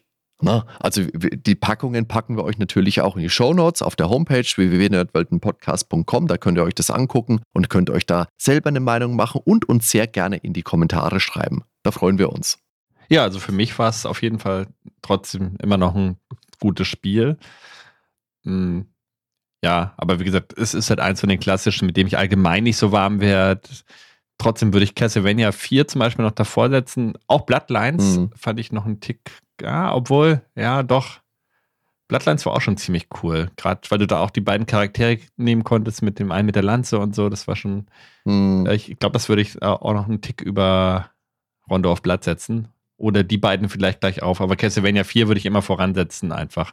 Weil es auch fairer war. Und ja, vor allem der letzte Bosskampf jetzt hier, ne? In Rondo auf Blatt. Vampire's Kiss meine ich. Ja, und die freie Peitsche kann man nicht oft genug erwähnen. Auch die Fähigkeit, über Abgründe sich rüber zu grabben, dann, das war schon alles cool. Rückwärts die Treppe hochgehen, Highlight als Moonwalk. Natürlich komplett sinnlos, aber es war ja, stylisch zu der Musik. Ja, ja. aber so ist es nicht. Ja, und hier gab es halt keinen Mod 7 mehr, dafür einen verdammt geilen Feuereffekt. Ja, aber spielerisch, wie gesagt, hätte man da doch noch einiges besser machen können. Aber es ist sehr nah an den NES-Spielen und ja, war da vielleicht eher ein Rückschritt, aber es ist brutal schwer und ja, das Leveldesign ist ein Stück heruntergeschraubt halt gegenüber dem Rondorfblatt eben. Und ein bisschen zensiert ist es natürlich auch. Richter geht zum Beispiel nicht in einer Blutfontäne auf, wenn er ein Leben verliert, sondern in einer, in einer weißen. Die Kruzifix, also das Kreuz als Sekundärwaffe, das wurde auch zurechtgestutzt und sieht jetzt eben wie ein gleichförmiges X aus. Die Frage, die jetzt natürlich zum Schluss bleibt, ist, warum ist dieses Spiel nie in dieser Form erschienen bei uns im Westen? Es ist natürlich einmal deshalb, weil die TurboGrafx oder PC Engine eben im Westen ja einfach nicht erfolgreich genug war. Super Nintendo war einfach wesentlich populärer und dann gab es natürlich das Problem eben mit dem Speicherplatz, ne, dass man die Sprachausgabe, das Intro, alles irgendwie da unterzubringen, das wäre einfach ja, so nicht möglich gewesen. Dann hätte man aber sagen können, gut, wir machen die beste Konversion draus, die irgendwie möglich ist, technisch. Aber da gab es dann wahrscheinlich auch das Problem, dass Mitarbeiter von Konami eben schon mit dem nächsten Castlevania-Teil schon wieder ja, zugange waren, weil das Spiel kam ja relativ spät, 95 oder 96 eben. Und ja, da hatte man wahrscheinlich einfach andere Prioritäten. So dass dann eben ja, wie soll man sagen, eine abgespeckte Version rauskam. Ne? 1994 begannen ja auch schon die Arbeiten an einem später dann gecancelten Castlevania-Teil für das Sega 32X. Das sollte Castlevania The Bloodletting heißen und Elemente daraus flossen dann eben in Symphony of the Night ein. Also ich denke, man hätte besser daran getan, das Spiel einfach noch viel deutlicher zu differenzieren, vielleicht auch lieber gleich einen ganz eigenständigen Titel rauszubringen. Das hätte mehr Zeit gekostet, ist ganz klar, aber so bleibt Dracula X eben ewig der direkte Vergleich mit Rondo of Blood. Und dagegen stinkt es einfach ganz gewaltig ab und das ist einfach schade. Da kann man aber, wie gesagt, einfach nur mutmaßen, was der genaue Beweggrund war. Eine kleine Besonderheit bei der PC Engine Version war, dass es da auch ein Minispiel gab namens Akumayo Dracula Peke. Wenn du da nämlich das Spiel gestartet hast und hattest nicht die passende Systemkarte eingelegt, dann kam bei vielen anderen Spielen, glaube ich, so ein Stör, so ein Bildschirm, dass du was falsch gemacht hast, dann kam gar nichts und hier konntest du so ein kleines Minispiel spielen. Wirklich lächerlich kurz, heißt Stage X. Da spielt man eine, sagen wir, Cartoon-Version von Richter und Maria kommt auch vor. Die haben so einen Ellipsen-Look wie das 1994er Spiel Ekstatica von Andrew Spencer. Das ist so ein Mittelalter-Survival-Horror. Spannender Titel. Und Peke hat mehrere Bedeutungen, unter anderem Kreuz, aber eben auch nicht gut. Und X steht im Japanischen und eben auch hier für nicht in Ordnung. Ja, dann lass uns jetzt aber langsam mal unser Finale einläuten und das machen wir natürlich wie immer mit zeitgenössischen Wertungen. Zu Rondo of Blood selber findet man entsprechend nur wenige Tests, weil es tatsächlich auch bei uns ja nicht erschienen ist. Aber wenn man sucht, findet man auch was. Ein Test, den wir uns jetzt hier schon mal rausgesucht haben, war der aus der Mega Blast 1.94 Ausgabe. Spiel wurde ganz ordentlich bewertet, sage ich mal, mit 83 Prozent. Das ist nicht übel. Ja, witzig ist auf jeden Fall als Genre Hack and Slay. Das ist ja wie Diablo. genau. Für Geübte. Und jetzt steht hier unten auch erhältlich für Super Nintendo. Also es ist ja ein anderes Spiel, hatten wir jetzt ausführlich besprochen. Und da steht aber auch nur Teil 4 der Serie erhältlich der dieser Version recht ähnlich ist, steht dann nochmal dahinter, aber trotzdem, es sind ja deutliche Unterschiede. Und NES steht dahinter. Hier gibt es noch die Teile 1 bis 3. Inzwischen wirken sie aber schon ziemlich angestaubt. Das heißt, die beziehen sich aber jetzt hier in diesem Test, sehe ich ja, auf Super Castlevania. Das heißt, zu diesem, ja klar, zu diesem Zeitpunkt klar, war die natürlich. andere Version ja noch gar nicht im Gespräch. Ja, ja. Aber recht ähnlich, naja, gut. Man hat einen Typen mit der Peitsche und bekämpft Dracula, ja, aber ja. Aber jetzt kommt das Highlight: der Game Boy. Vampy ist mit zwei Folgen vertreten. Beide sind nicht übermäßig komplex, aber trotzdem sehr gut. Vampy, war das nicht mal irgendwie so ein äh, auf Tele 5 damals in den. Kindercartoons? Da gab es auch Vampy, das diese war Bim Katze. Bambino und Vampy war dann auf RTL 2. Das war so die, der. ich meine, die gab es aber oft zu, mit Bim Bambino auch schon im Duett. Ah, weiß ich nicht. Ich glaube, hm. Bim Bambino ist ja damals auf Kabel 1 umgezogen. Das führt viel zu Richtig. weit jetzt. Weiter. Ich habe jetzt noch einen Test zum Super Nintendo Ableger zu Vampire's Kiss. Das ist von äh, Ralf Karels aus der Videogames 995. Also, wir haben es ja vorhin schon gesagt, sehr, sehr spät im Lebenszyklus des Super Nintendos. Da vergibt er ein Geht so und sagt nach dem Motto, Castlevania zieht immer, wollten die Konami-Bosse hier wohl nochmal schnell kräftig abkassieren, bevor der 16-Bit-Markt endgültig den Bach runtergeht. Selten habe ich einen so eintönigen und lieblos gestalteten Nachfolger gesehen. Kein einziger 3D-Effekt huscht über den Bildschirm, die Musik plätschert langweilig vor sich hin, da sehe ich ein bisschen anders, und auch spielerisch versinkt Vampire's Kiss im Mittelmaß. Oh. Manchmal wird das Spiel absolut unfair, da hat er recht, und den Endgegner schafft man nur mit Engelsgeduld und vielen Leben. Auch da hat er recht. Er vergibt für die Musik 63 Prozent, es ist zu wenig, und Spielspaß sind erschütternde 58 Prozent. Ja, das ist realistisch, finde ich wiederum. So, jetzt ist die Frage für unser Fazit. Ist das eines der besten Spiele aller Zeiten? Und für die PC-Engine-Version würde ich sagen, es ist zweifellos ein ganz, ganz tolles Spiel. Es hat sehr gute Musik, es ist sehr gut designt, es ist sehr gut spielbar. Es ist schwer, allerdings mit der Möglichkeit, als Maria zu spielen, kann man sich das Spielerlebnis so viel, viel zugänglicher, viel einfacher machen. Also jeder, wie er mag. Und ich finde das gut. Mit Castlevania 3 und Super Castlevania 4 ist das bestimmt mein liebster Teil der klassischen Castlevanias und ein würdiger Vertreter einer großartigen Reihe. Es ist ein CD-ROM-Spiel, das viel bietet, viel Abwechslung, viel Spiel und nicht nur reingedrückte Videosequenzen und Musik wie andere frühe CD-Spiele. Ja. Also da gehört es für mich schon zu den allerbesten. Ja. Rondo of Blood hat drei gewichtige Punkte auf der Haben-Seite, die es für mich aus der Masse herausstechen lassen. Und das ist zum einen die tolle Musik, die hat die Reihe immer. Hier ist sie allerdings erstmals von CD mit Sprachausgabe und mit deutscher Sprachausgabe. Wie gesagt, unfassbar cool.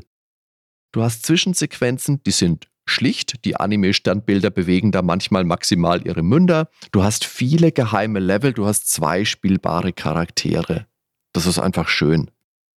Du hast als nächsten wichtigen Punkt ein sehr breites und abwechslungsreiches Leveldesign und ein sehr, sehr großes Angebot, ein großes Aufgebot, kann man sagen, an Gegnern. Insgesamt sehr fordernd, aber auch finde ich gut.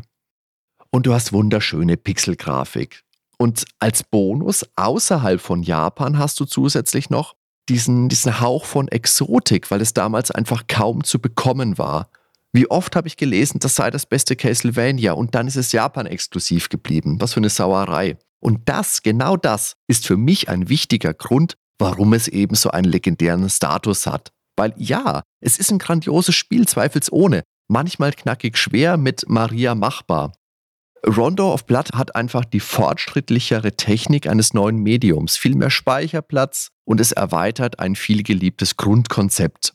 Dazu kommt dann später natürlich auch die Verknüpfungen zum Nachfolger Symphony of the Night, aber das ist ein Bonus, der, der im Nachhinein entstanden ist. Also ich denke schon, es ist ein ganz, ganz tolles Spiel, das aber auch einen Legendenstatus erworben hat. Einfach dadurch, dass du es nicht bekommen hast. Wenn es das Spiel damals bei uns im Westen regulär gegeben hätte, denke ich schon auch, dass es einen sehr guten Ruf genießen würde, der vielleicht nicht ganz so legendär wäre, wie er jetzt ist. Weil für die Nachhaltigkeit kann man sagen, danach hat Castlevania ja mit diesem klassischen 2D gebrochen. Danach ging es ja Richtung Metroidvania in eine ganz andere Marschrichtung weiter. Aber es ist dennoch ein Spiel, das ich sehr mag, das ich sehr gerne spiele. Es ist definitiv eines, das ich jedem empfehlen kann, der irgendwie dran kommt. Ich finde es heute noch sehr gut spielbar, so man eben Spiele mag, die einem ab und zu auch mal ordentlich in den Arsch treten. Und zwar fies, also mit dem Cowboy-Stiefel. Ben, deine Meinung? Ja, meine Meinung. Äh, kann ich gleich mit anschließen, äh, mal ordentlich in den Arsch treten. Ja, liebe ich sogar. Ich liebe es, wenn es fair gemacht ist und ich weiß, okay, ich habe den Fehler gemacht und nicht, äh, dass random irgendwie eine Fledermaus reinfliegt, mich von der Säule kickt und mich tötet und es einfach nur auf das Spiel zurückzuführen, dass es einfach unfair ist. Weil ich habe ja jetzt gerade ähm, kürzlich Metroid Dread durchgespielt und das Spiel wird von Bossgegner zu Bossgegner so schwer. Also da bringen auch die ganzen Energietanks nichts. Und das Spiel macht es wirklich fantastisch, ja, zu zeigen, dass du durch immer wieder Spielen immer besser wirst, aber immer genau weißt, okay, ich habe den und den Fehler gemacht. Okay, jetzt habe ich wieder die falsche Taste im falschen Moment gedrückt. Und ja, das ist hier irgendwie komplett anders, finde ich. Ähm, mit Maria ist alles Sutsche, so, das ist mein Schwierigkeitsgrad, mag ich. Man muss immer noch aufpassen, weil drei, vier Treffer, man ist trotzdem weg eigentlich, weil sie hat ja noch weniger Energie. Das heißt, einfach so durchrennen ist da auch nicht, aber man hat halt einen viel besseren Flow. Und das macht für mich halt sehr viel aus, ja, vom, vom Spielspaß. Ansonsten hatten wir alles schon angesprochen. Die Musik, die Grafik, das ist über alles erhaben. Da muss man gar nichts zu sagen. Das ist einfach, ähm, wurden musikalische Meilensteine geschaffen. Also mit deiner Musikwertung, die du da eben aus dem Test vorgelesen hast, gehe ich natürlich überhaupt nicht mit. Da hatte irgendjemand die Zahl verwechselt. Was war das? 63? 93, meine, da hatte die 6 und die 3 nicht äh, unterscheiden Gebet, können. Ja. Äh, die, die 6 und die 9. So. ja. Nee, also, wie gesagt, das, das ist einfach, ja, Meilensteine das mich damals nicht so sehr gestört wie heute. Also dieses, diese unfairen Aktionen. Da bin ich jetzt einfach wirklich schon zu verwöhnt von heutigen Spielen, die es einfach besser machen durch diese Rückfallmechanik. Aber auch damals gab es halt Spieler, die das nicht so unfair genutzt haben. Ich werde auf jeden Fall, würde ich mich bezeichnen als riesiger Castlevania-Fan mit Einstieg Circle of the Moon, dann rückwirkend eben Symphony of the Night nachgeholt und alle Nachfolger auch. Also das war für mich sogar ein Kaufgrund, mir damals meinen ersten DS zu kaufen, weil ich Castlevania mhm. gesehen habe, oh geil, wieder ein neues Castlevania und äh, gleich beides gekauft, einfach spontan gekauft. Das hatte ich auch noch nie, dass ich im Laden bin, oh, ein DS, oh, ein Spiel, zack, bei Karstadt mitgenommen und im Bus erstmal die Anleitung inhaliert. Zurück zum Spiel, also mit einem besseren Schwierigkeitsgrad oder das als Metroidvania das wäre für mich ein Traumspiel, sagen wir es so. Das wäre ein Traumspiel. Wenn diese ganzen Gebiete, die da zu sehen sind, miteinander verbunden sind. Du könntest von der Stadt auf Schiff laufen, äh, ohne eine Weltkarte, wie bei den späteren Teilen äh, Order of Ecclesia, genau. Weil da hattest du ja immer eine Weltkarte. Mm. Aber wenn das wirklich aus einem Guss wäre, eine Welt mit einer Stadt, mit dem Schloss, mit dem Boot und das irgendwie alles in einer riesigen Karte miteinander verbunden wäre, das wäre ein Träumchen. Das wäre mein ultimatives Rondo of Blood, was es nie geben wird. Du siehst, ich, ich feiere das Material, was da verwendet wurde, aber ich feiere nicht das Spielprinzip. Aber da sind wir halt einfach unterschiedlich. Ja, aber das finde ich auch gut. Wie gesagt, ich habe ja immer besonders Spaß an solchen Folgen, wie es jetzt heute auch wieder eine war, wo unsere Meinungen ein bisschen auseinandergehen. Liebe Zuhörer, natürlich wollen wir auch wieder wissen, wie eure Meinung ist zu Rondo of Blood, zu Vampire's Kiss zu Castlevania allgemein und natürlich zu unserer Folge heute. Wie hat es euch gefallen? Lasst uns das gerne wissen. Auf der Homepage www.nordweltenpodcast.com, auf Twitter, auf Facebook, wo ihr möchtet. Da freuen wir uns drüber. Dann sage ich danke für das Gespräch. Es hat viel Spaß gemacht. Vielen Dank fürs Zuhören und ich gehe jetzt und mache mir meine heiße Knoblauchsuppe. Ja, und während wir jetzt hier alle unsere heiße Knoblauchsuppe, die du uns ja so lecker zubereitet hast. Ich habe nicht gesagt, dass ich teile. Ich habe gesagt, ich genieße jetzt eine. Ja, aber die Hörer brauchen jetzt auch mal eine. Okay, weil die, die kriegen eine, aber du nicht. Können, können jetzt mal die Ohren spitzen, während wir die Folge nämlich ausklingen lassen. Wollte ich hier an dieser Stelle nochmal ein bisschen Werbung in eigener Sache machen, tatsächlich, weil ich habe mich mal damals an einem Castlevania-Song vor einigen Wochen probiert. In diesem Stil, also in diesem Castlevania-Style. Und ich dachte, ja, wann kann ich dir den Hörern zeigen, wann nicht jetzt? und einfach zum Ende der Folge nochmal ein bisschen Castlevania-Atmosphäre mit einem Song von mir. Ben aka Nordisch Sound. Back to the Castle heißt der Track. Hat nichts mit den Wenger Boys zu tun, oder?